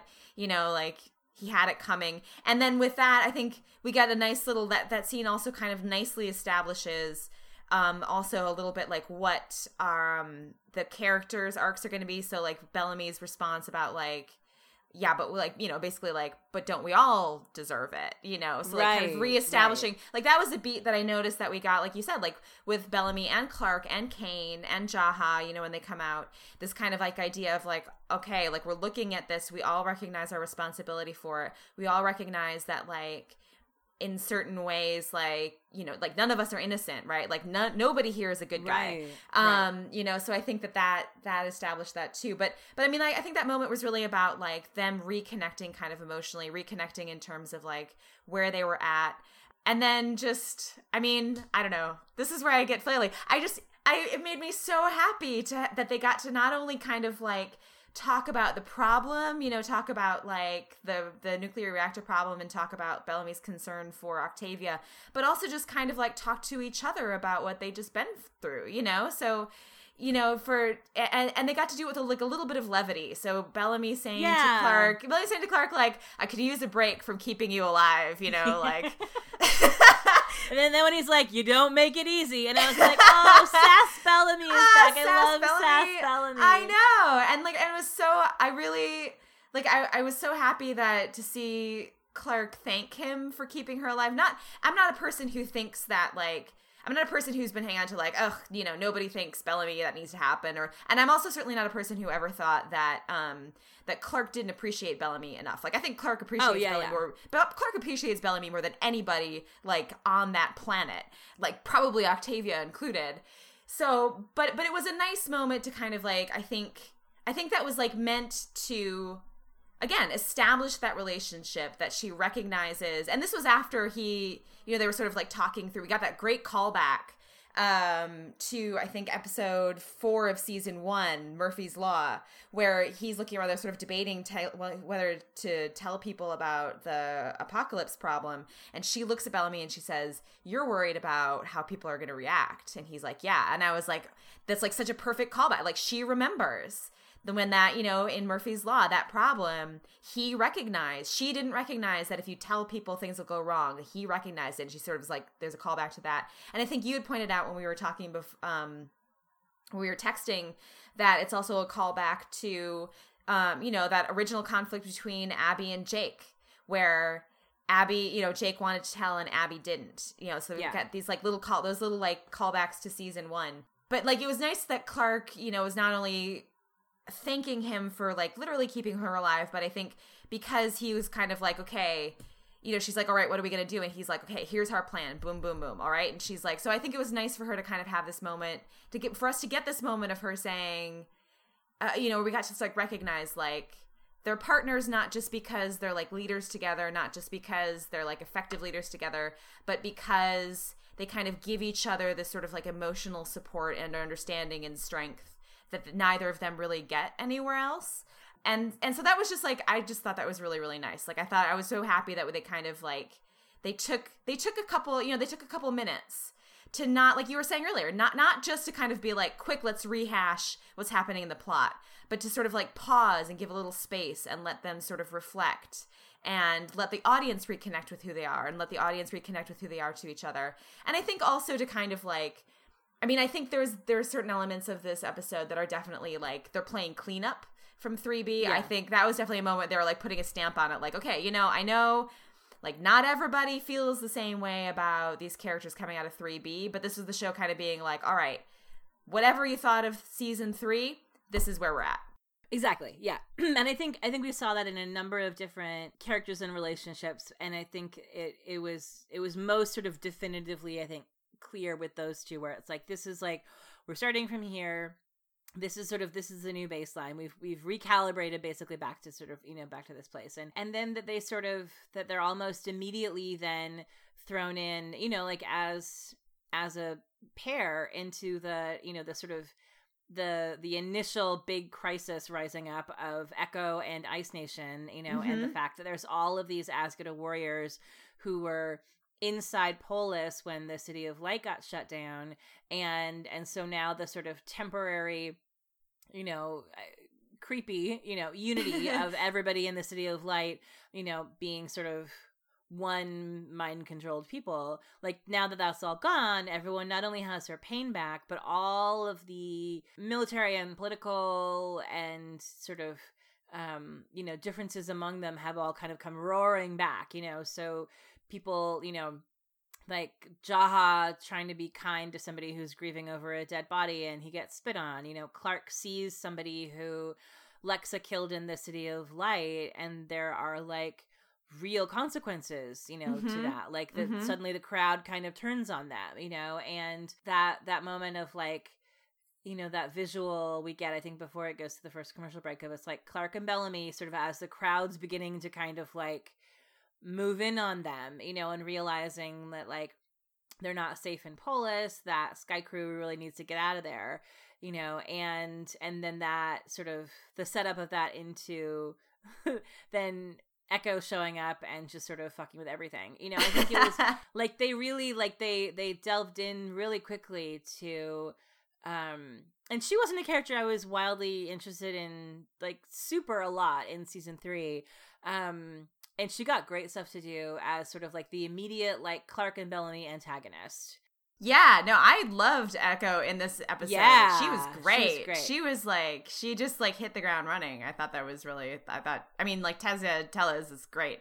She's fantastic, and they and they really delved into, um, like they her her past relationship with Bellamy was super plot relevant, which I liked a lot. Um, that they sort of really really went back there, but um, but yeah. So I think so they so they sort of lay the groundwork for, you know, there's this political crisis in Polis that Clarke and Bellamy and the rest of Skaikru doesn't want to be in and wants to sort of like sneak out the back door and get away from and then they kind of end up not being able to escape because Echo just straight up beheads an ambassador and takes over and is like now we're in charge of everything you know and so that so it's like right away we've got the sort of it's like that's the pressing problem you know and yeah um and then sort of seeing yeah i guess kind of seeing how how the two of them respond to that and how everyone else kind of responds to that is really like i mean it's within the first like we're like five or six minutes in before it's like here's the a plot go. which i just love. We get a lot of that kind of like resetting of relationships. I love too that we got that little moment of clarke looking at the flame and then observing Abby and Kane. I really like that that scene and the way that it like I think they I think they used the flame really well. I think that they, you know, in in a way that felt emotionally earned. I think that that it um you know very subtly and and with i think this beautiful work from eliza but like we would see something happen that was tied to clarke looking at the flame and then we would sort of immediately know like like access all of the things that she is thinking and feeling in that moment you know? So so she's looking at the flame while she's watching like she's watching her mom you know try to apologize for the thing that she did to Kane and Kane telling her like it's okay and the very sweet you know moment of tenderness between the two of them and she looks at the flame and she has this kind of sad little smile and it's a little bit i think you know i think that she's that she's feeling happy that her mom has somebody and a little bit i think this deep sadness that she doesn't have that you know with lexa anymore and um and all these sort of different things that are kind of you know coming up. And then and then the scene in the prison cell which is just devastating and beautiful and and such a needed moment but you know of connection between the two of them where like she where she tells abby you know that she loved lexa and that we hear that abby knew that which i think is such an important thing to have said yeah, definitely. I mean, that was the one thing, like, everyone at Unity Days when we did our panel, and with the one thing that we all were like, yes, absolutely, yeah. we really, really want that. We all this said we so wanted a moment important. where Clarke talked to Abby about Lexa. So I think that was like, I was so thrilled that we got that. I, it was, it was a brief, but I think like perfectly executed moment. Yeah. You know, where we, we got to see, we got to see Clarke's like real kind of like genuine unvarnished emotion for a minute because Clarke of course is just always kind of like internalizes it to kind of like deal with a problem, you know? And so it's rare that we get those moments where Clarke kind of just is like like that comes out. So um so I'm glad we got that moment to see where Clarke is. It's so it was so wonderful that her mom got to respond to that, you know? Yeah. and got to acknowledge out loud, you know, like that this this that this thing had happened that she had loved and lost and that this is what she's dealing with. Um and i think you know those little moments that kind of like scattered throughout i think it was very like they did it with like such a light kind of deft touch that while clarke is dealing with like every single one of the sort of major plots you know she's dealing with the apocalypse issue she's dealing with the political issue um you know trying to like maneuver around and with Azgeda to save her people in order to save her people again, you know, to save everyone again. Um, that like even though she's dealing with all that stuff, we got these enough little moments sort of established like, okay, you know, like Clarke is still grieving. She's still, you know, like she's still thinking about Lexa and she's still thinking about the flame. Um, you know, she's sort of like recognizing that those feelings in her mother. She's still like feeling that pain in the scene um, in the um, in the jail cell, and then that leads up perfectly. You know, like I think, and another case of like really great economy of character and economy of story. You know, like the flame. The flame is like political MacGuffin the thing the one thing that all of the clans will follow dovetails perfectly with Clarke's emotional arc and what they were trying to do in terms of like resolving Clarke's emotional arc from season three to move into season four so that we get to the end of the episode. And so, like, you know, everything is kind of like perfectly set up so that when we get to that scene with her and Roan, which I thought was just a fantastic scene. Such a good scene. Like, yeah. it was beautiful. It was like so, you know, this, this very, very kind of like fast paced, action packed episode. We get this one very quiet two person scene you know, they're speaking quietly they're having a conversation with each other you know like roan is speaking to clarke. It's not just king speaking yeah. to you know wanheda or whatever. It's roan speaking to clarke. And you know and we were able to sort of like have that moment where she realizes like in order to in order to move forward like in every way in order to move forward like politically and in order to move forward um, you know, in terms of like survival, she has to move forward emotionally by giving up this thing that is the symbol of what she's lost. She has to learn, she has to let go of that thing that is letting go of this, you know, of this kind of like, uh, of Lexa, basically, I think. Yeah. And so, like, I thought that was a really beautiful way to like honor that storyline from season three and honor that relationship and also resolve it and also do that in a way that it's not extraneous to the plot you know? Like that was really really nicely handled. Yeah it was beautiful. And and especially because it comes on the heels of you know like like hand over the flame is like that's indra's first suggestion you know when clarke's yeah, like no she yeah. won't do it she won't do it. And so so the idea is sort of floated early on that clarke is holding on to for these for these uh, obviously totally completely emotionally grounded personal reasons she's holding on to this thing that everyone around her already kind of understands is like this is this is like this is our only real weapon you know mm-hmm. and and she can't and she can't let go and she can't let go and the idea of handing over the chip you know for political purposes just feels anathema to her because it's so deeply personal you know and so it feels really right that like just handing it off to Indra, being like, "Here, give it to me. I'll go give it to you." Like, oh, okay. Like that's not that's the wrong moment for that to happen. Yeah. But but what I think is is an interesting little, you know, kind of question mark of where is this relationship going to go? It's like the two people in this episode that she permits to see her cry about Lexa are her mom and Roan. Yeah. Like she's there like she is she's not like badass warrior Wanheda in that moment like you said like there's people having this sort of moment of human connection but like she's not she's so vulnerable mm-hmm. to him you know like mm-hmm. she's she's she's one step shy of you know of begging him because she knows that like you know everyone is going to die if he doesn't give in but also like like when she tells him like you know I wouldn't do this if it wasn't like if this wasn't the only way out of this you know I would not hand this over you know and um and what that says about sort of her her understanding of his understanding of what her relationship with Lexa was. Like it, it again like it shorthands that all so nicely to sort of be like like you and i standing here human being to human being know that i don't want to give this to you.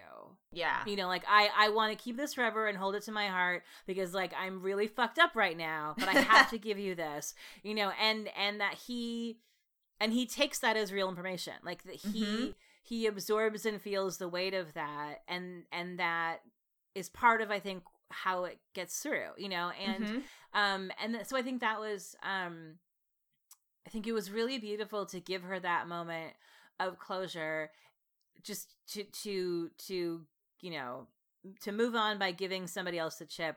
But the fact that it's him and the fact that they have that that it's sort of intimate kind of how that happened just makes me really curious like and also because Zach is now a series regular. So like Zach is is going to be permanently in the A story. So I'm just really really interested to sort of see where that where that goes with him. But I also like that it felt really poetic in a way where like you know from from the very beginning we're sort of reminded you know right off the bat when that lady when when clarke realizes that the dead guy on the ground that that lady is mourning was one of the guys that lexa killed to save her in the city of light and and the the real sort of messy ugly cost of of that of you know of of what Lexa had to do to get Clarke to where she needed to get to.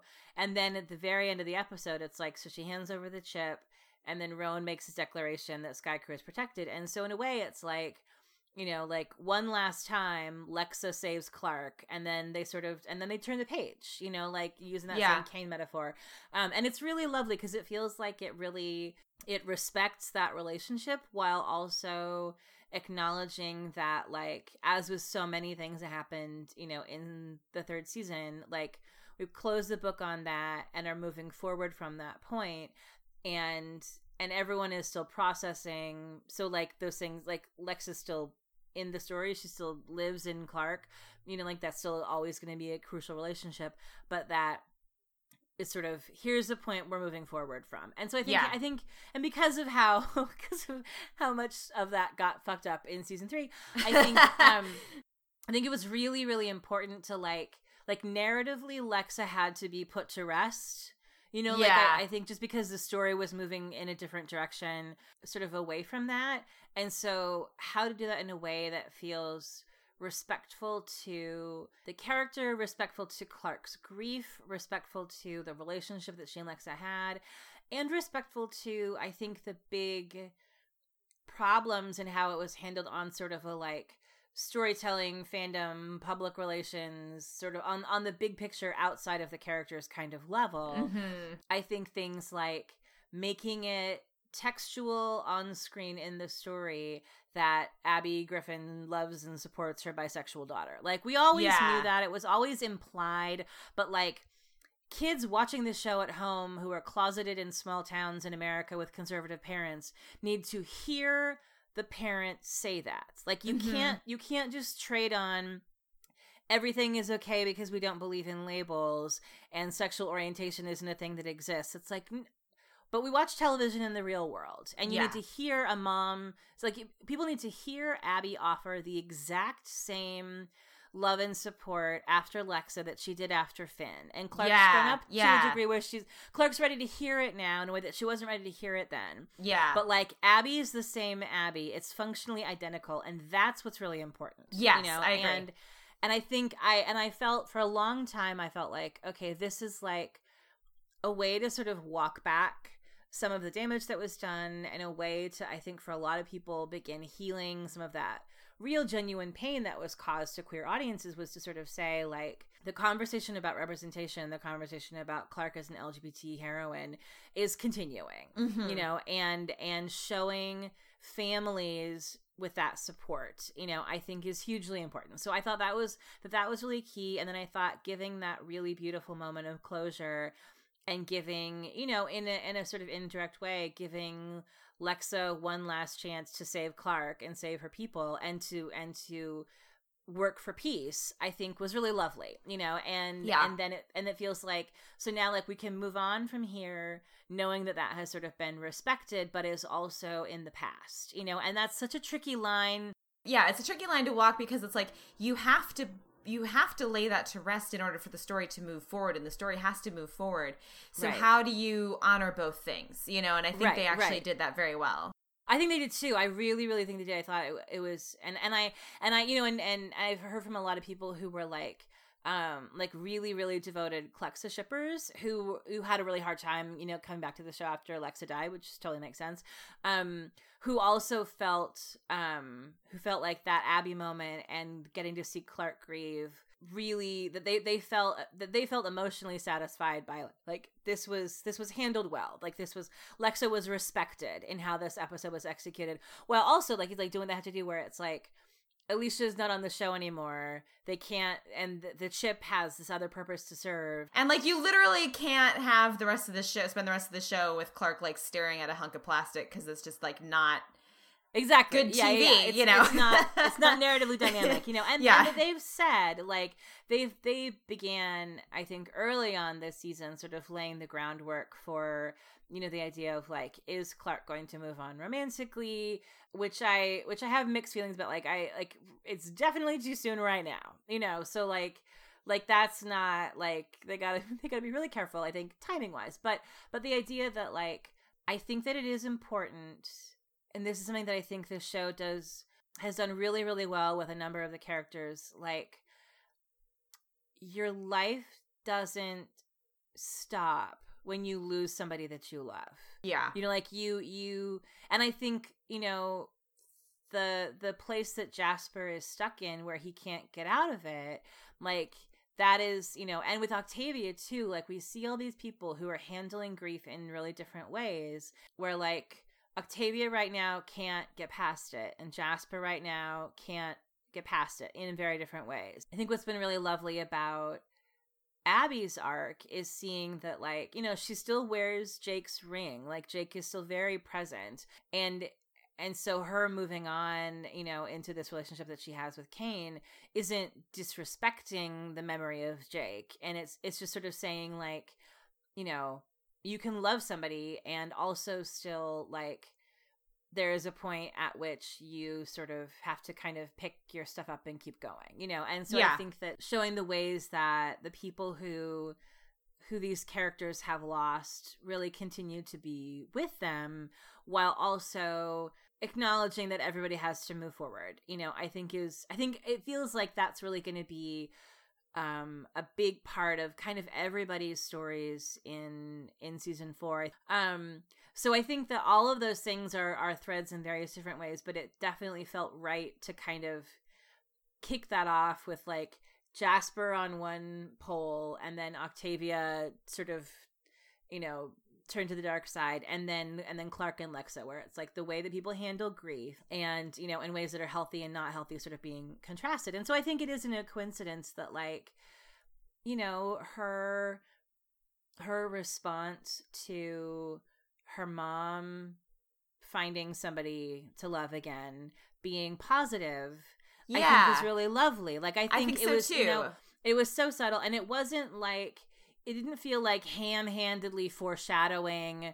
you know like like that she's gonna fall in love again in five minutes. Like it didn't feel clumsily executed. It sort of felt like i think it's important that we see that clarke can coexist in a moment of loving and mix and missing lexa and also acknowledging the reality that people don't just love one time in their lives Yeah, she could sort of like look at she's she's loving and missing someone. She still loves and misses her father, you know. yeah Um, but she can look at you know her mother with Kane and and sort of and and see that as a positive thing, as a you know as a you know i think i think that moment is really important because she could be happy for her mother but it also kind of it gives a sense of hope you know like yeah. like it won't always be like this. You won't always feel like this. This isn't you know like it doesn't disappear but it also doesn't isn't like won't define the rest of your life you know? Yeah. So it kind of yeah. And and like I, i'm with you. It was like it was very like again very like kind of like done with a light touch um you know that sort of like hints obliquely at things that might be to come but not in a way where it's like you know not in a way where it's like and now we do this you know yeah, yeah, yeah, yeah. No, it felt it felt to me like, um, yeah, it felt it was it was it was handled very subtly. If they are opening up the ground for either in season four or season five for Clarke having another love interest, I think this is about the pace that that needs to go, like real, real slow, and letting her sort of exist and breathe in that moment. But I also do feel like it it's also tied to that A story in in that emotional context of like Clarke knows in that moment before Kane and Abby do that like they're on the clock. yeah You know, like the Yeah. the factor of like they're they're fighting to stop the end of the world while also knowing that there's a possibility that everyone is going to be dead in 6 months. And so I think that I think that sort of acknowledgement of like wanting, you know, if they if they only have 6 months left, like Clarke feeling weird about like you're not my real dad doesn't make any emotional sense. You right? Know? Yeah, like, yeah. Eh, so so I think so I'm I'm hopeful that that that that little bit that we get of the sort of the you know the Clarke with Lexa and the chip and Kane and Abby like that the heart of that moment comes into play in Jasper and Octavia too.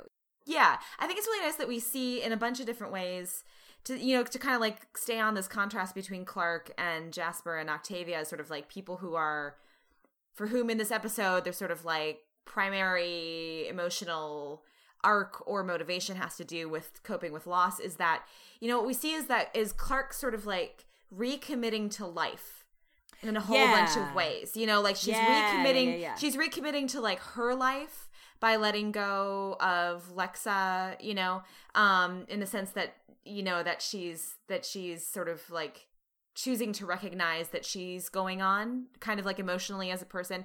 Um in the same moment when she gives the chip you know or the the uh the flame to um roan she's also committing to life in terms of like she's committing to try to save people. She's not giving in to the apocalypse you know? She's not saying like oh well we're gonna be dead in six months whatever. She's like I'm giving this to you because we have a bigger problem. I'm trying to save everyone's lives. I'm trying to save my people today, my life today, my people's lives today, everybody's lives eventually. Like Clarke over and over and over again, I think throughout the episode, even in the midst of her pain and her grief and her fear, you know, like being one of the only one of the few people who has who has a complete picture of what's happening, she keeps choosing life over and over and over again um which i think is really like that that's clarke you know? Like this is that's what clarke does. And it was really i think that's maybe like even though it's like a really in a lot of ways like a lot of dark stuff is happening i think maybe that's why this sort of like core of this episode is really light is really hopeful is because we have our like clarke and our other main characters like choosing life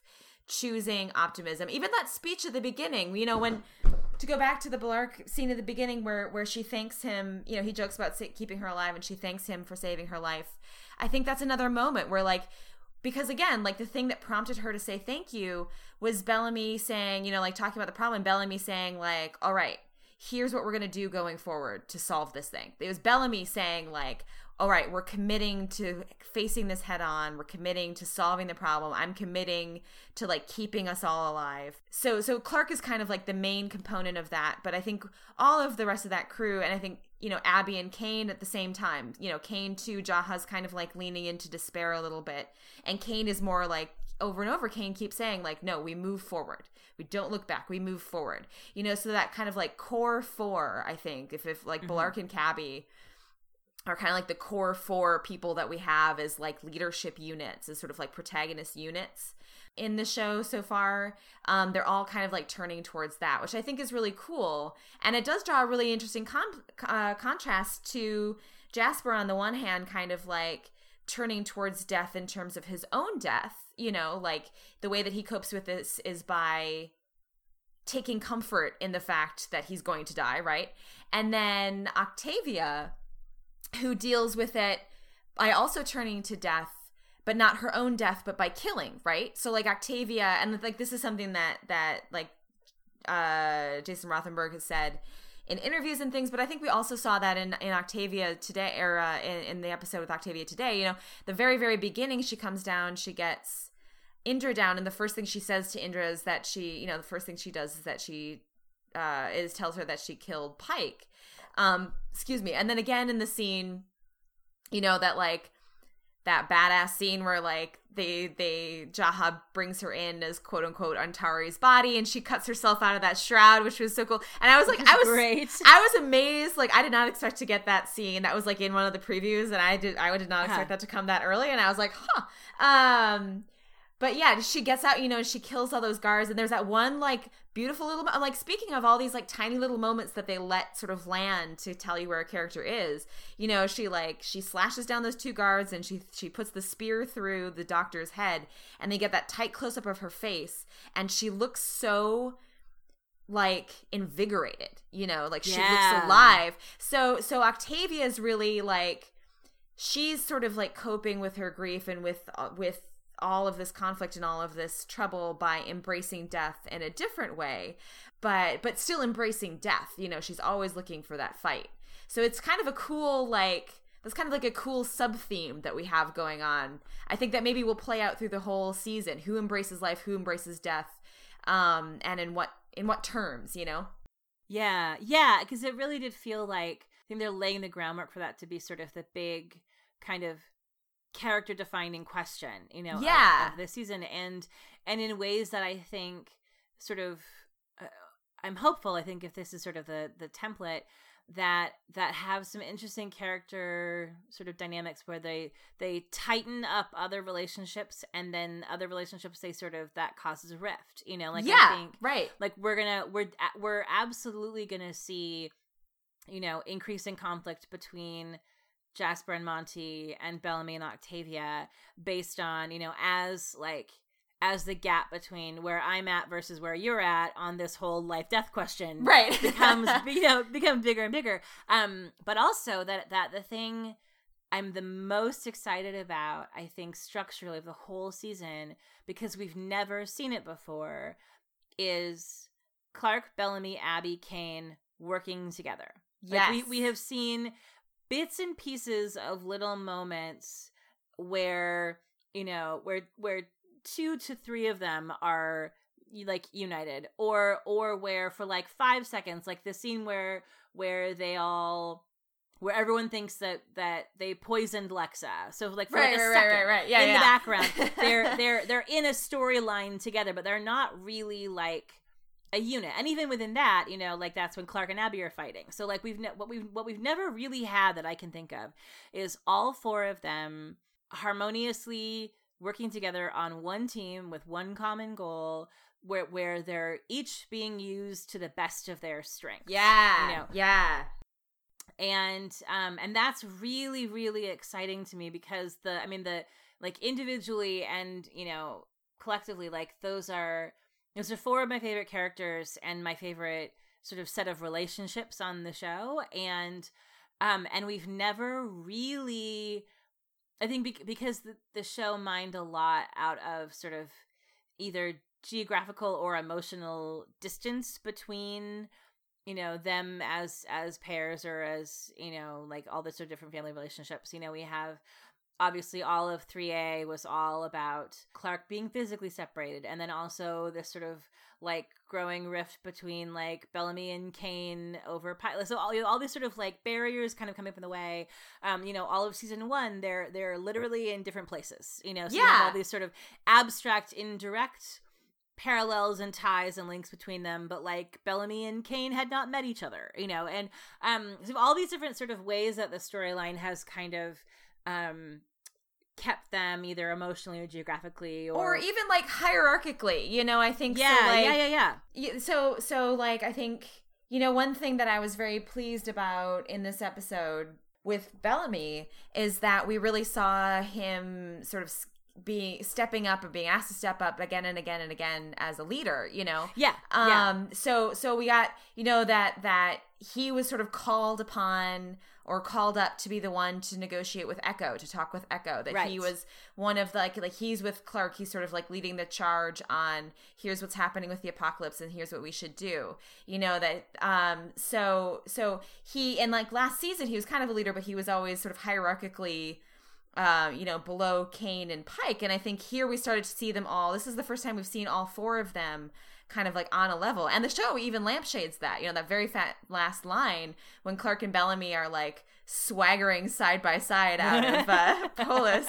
And and Kane and Abby are watching them and um and it's Kane who says the youth have inherited the earth, and Abby says now they have to save it. You know, so I think that's the show recognizing, like, okay, like they've all been on different wavelengths or in different locations, in different places, in different ways, you know, emotionally, geographically, hierarchically, whatever. This is where, again, in that moment where there's sort of like, there's kind of like this, if this episode is a statement of, all right, here's the new status quo, you know, that's the new status quo.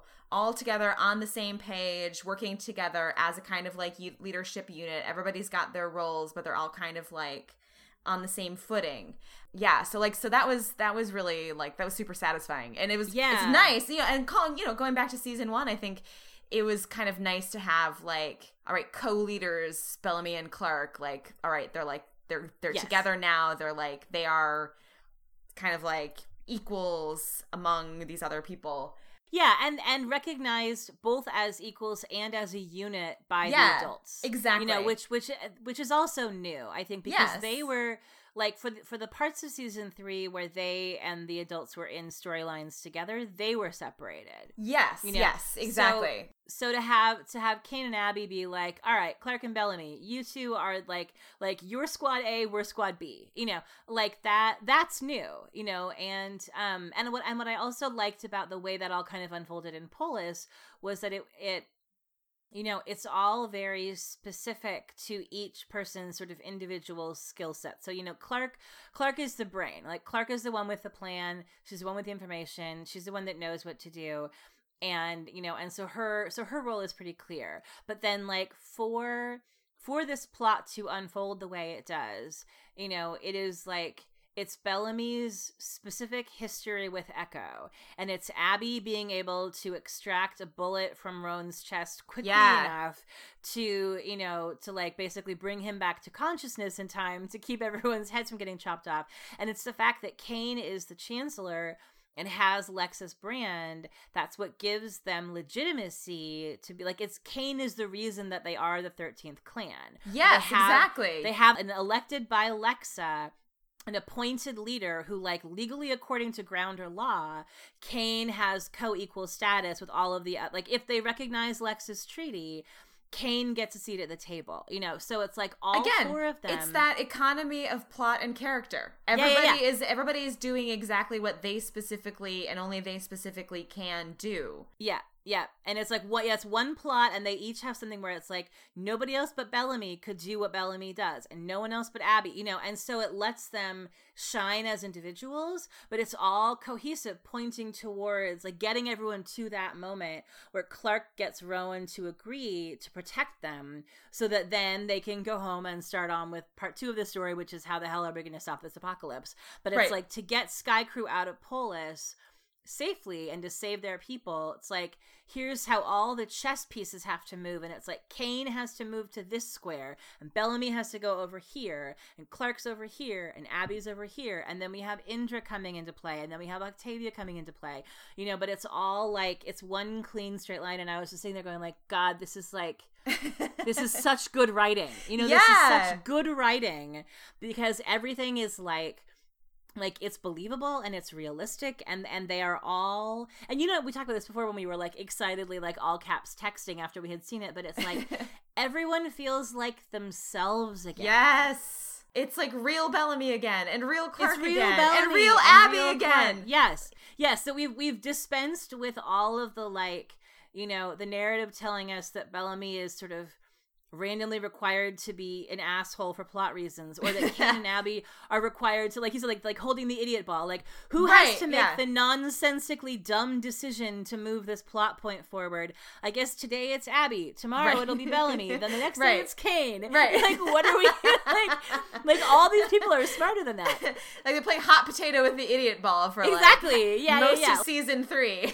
like who is required for plot reasons to be criminally stupid you know and um and today it was nobody I know it was so nice. yeah it was if it was anyone it was whatever guards let jaha walk in with a dead body and didn't stab it first real quick just to make sure it wasn't the old live person in a body bag trick Literally the oldest trick in the book. literally the old trick in the book yeah this like cleopatra and her rolled up carpet yeah right, so- exactly. so that was so that was the only part where it was like, okay, if anyone here is too dumb to live, it's those two yabos, and then Octavia took care of Right. it. Right, and like that's fine. You know, like somebody like you gotta have red I'll shirts. it. Right. It's fine. Totally fine, yeah. But yeah, because the important thing is that like everybody, like everyone, sort of in the driver's seat for that story is like a fully articulated version of of their best, most interesting, most like and and and not best like good and pure in a sort of shallow one dimensional way but like the most clearly realized version of who they are at this moment in time. And and so it just felt like i felt really good about both i think where where it sort of sets up the pieces on the chessboard for what happens next on both halves of this story both you know octavia Kane and Abby staying behind in Polis, and then Clarke and Bellamy going back to sort of rendezvous with the science squad, and then whatever seems to be indicated that happens at Farm Station next week. Like so, so I'm I'm deeply interested in how both of those stories move forward, but it also feels like we we have like we have all of the characters sort of back from whatever strange things happened to them in season three where they sort of temporarily were not themselves and um and that you know and that it really feels like for for a for a storyline that's about basically like the planet exploding it's remarkable it's remarkable how character driven it is. It is yes it really really is. Um and how like i said i mean i think the the the flame arc is just kind of like emblematic of how well they have managed in this episode to wed character with plot so that character arcs shifts in character arcs or like sort of progress in a character arc also moves the plot forward and vice versa in ways that are like really organic and logical and like you know and and don't require a lot of extraneous additional stuff. Let's talk about like roan for just a second because i love him and i'm really glad that he's back.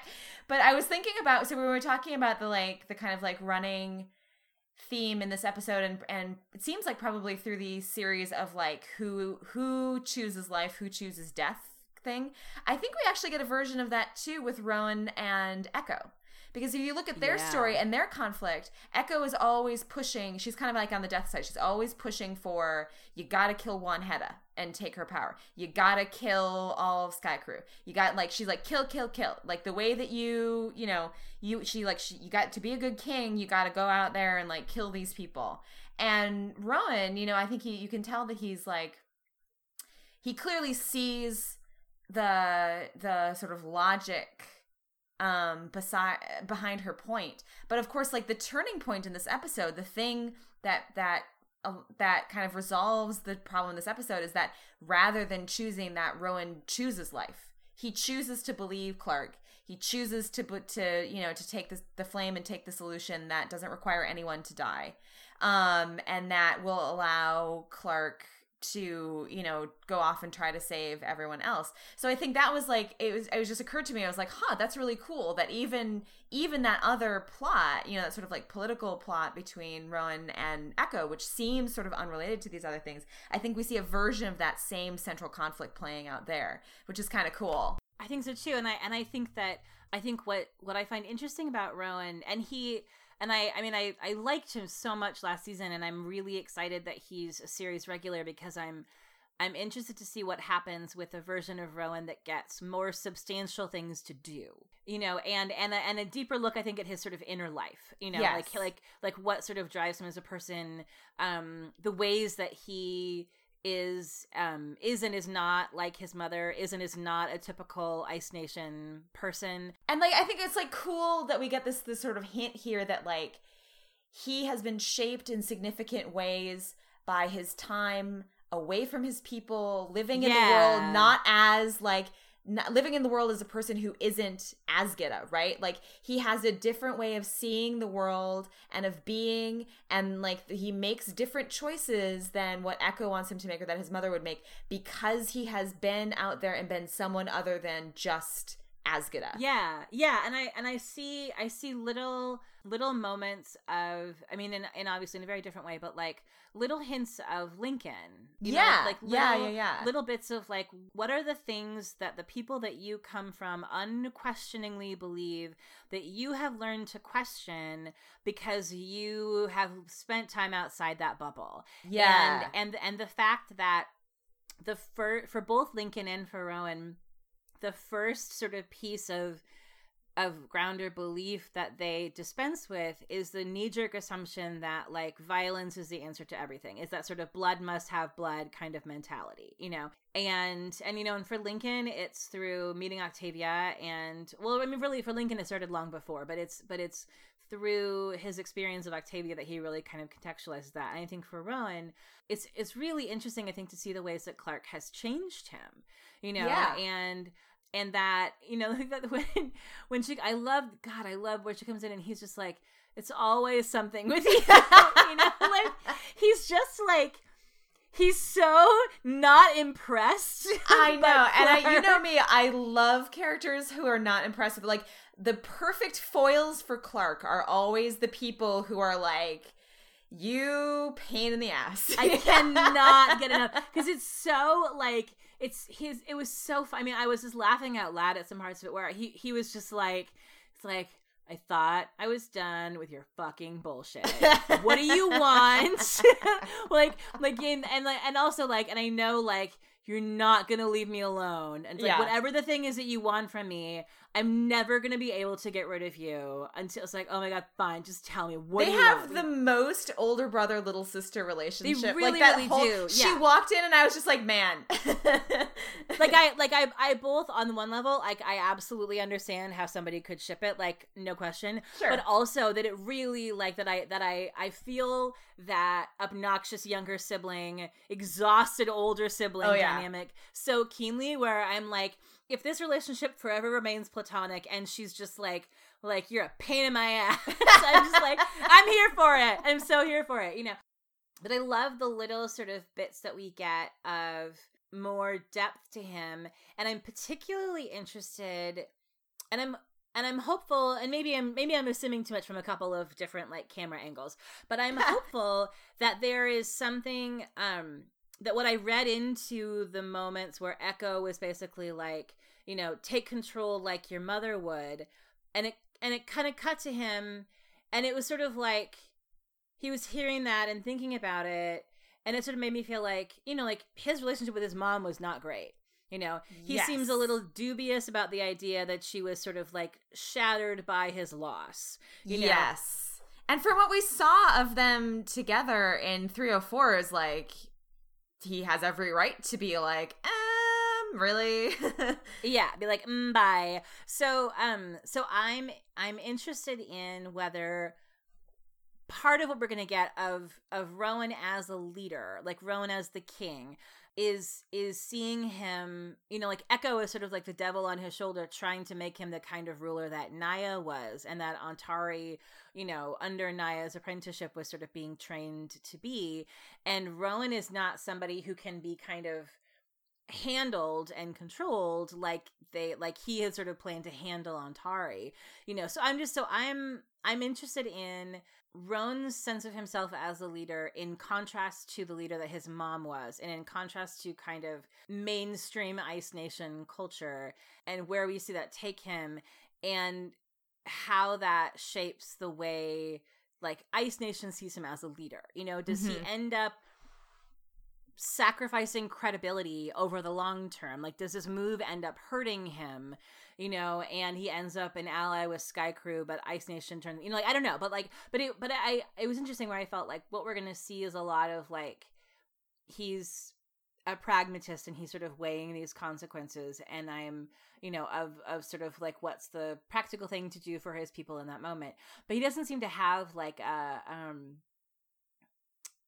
you know, he loyalty, I think, to his people, but not necessarily to being the kind of leader that his mom was. So I'm just I'm yeah. interested to sort of see like how does how does his memory of the way Nia ruled and what Nia's kind of morals and values were, who we didn't get to see that much of in season three. So this was all sort of like it was kind of all ex- exposition or or implied. But I was interested in that cut to his face when you know when when Echo's like, "Ooh, you could you know like you could do something that even your mom couldn't do, like your mom who was so you know," and he's just kind of like, he's like, "Yeah, rule everything, great." like he didn't actually sound that he didn't really sound that enthused.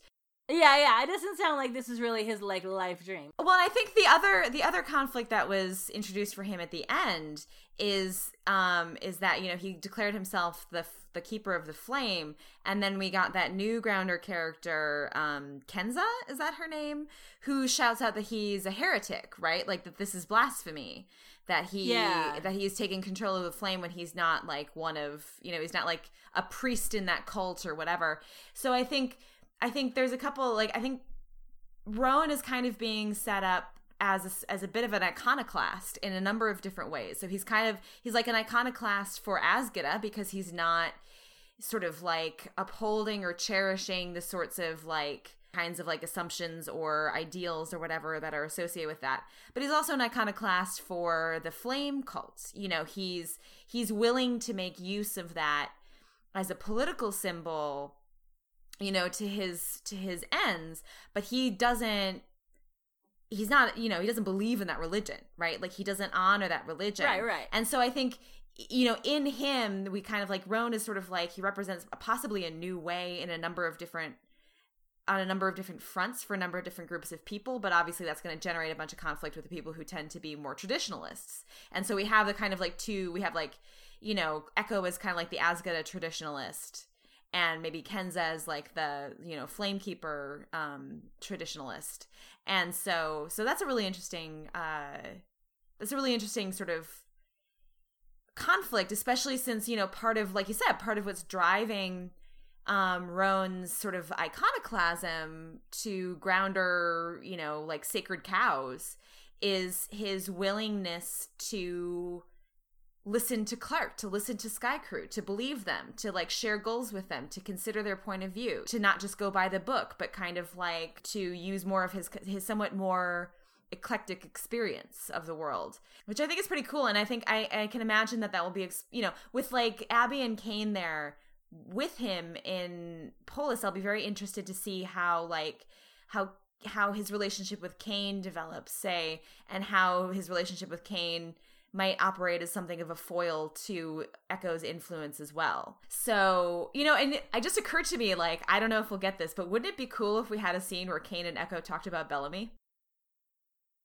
Woo! Like, I mean, partly, really you know, like largely as a as a development of Echo, I think, since very clearly Echo's arc is tied up with Bellamy in that he is like the one exception she has to her kind of like very rote we hate skaikru. You are the enemy. We don't trust you blah blah blah. Like he's like the one she's she's like he's like the one non Azgeda person that she kind of sort of has a little bit maybe of something that isn't just like whatever you're not one of us so I don't care. Exactly yeah. She's the only person that he would hesitate by before immediately just letting him die which she does in this episode.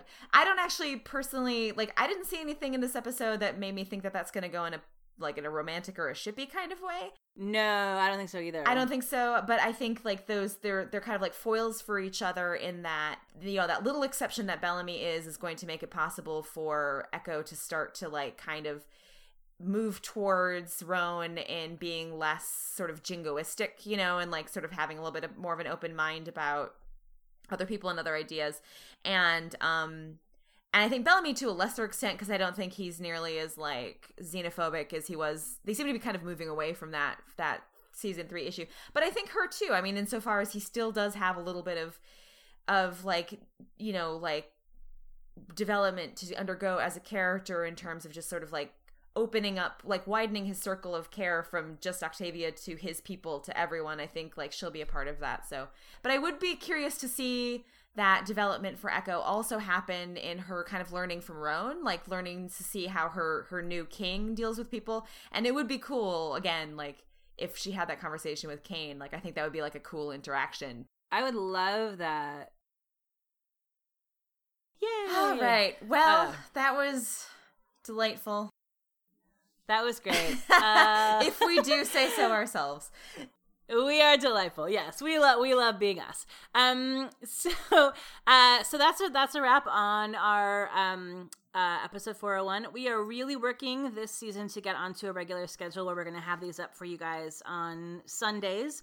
And so you will see us again next week with our recap of episode 402, which is um Heavy Lies the Crown, which I just the like the the misquoting of Shakespeare makes me crazy. Every time I have to say "Heavy lies the crown" or somebody says "Heavy lies the crown," I'm just like, say the whole quote. a little a little piece um, of you guys. I also I believe we will also have a special guest host with us next week. Um, oh, is, is next week our special yes. guest? So next yes. week we will be joined by a special guest host, the great Joe Garfine of the Dropship podcast. Yay. Will be joining us as um, as a third guest host for our podcast for 402. Um, We're super excited. super excited. And in the meantime, um, again, you can follow us on Twitter at uh, metastation100, or you can follow us on Tumblr at metastation.tumblr.com. Um, and we are so happy to be back. Yay! Bye. And we'll see you next See you week. next week. Bye.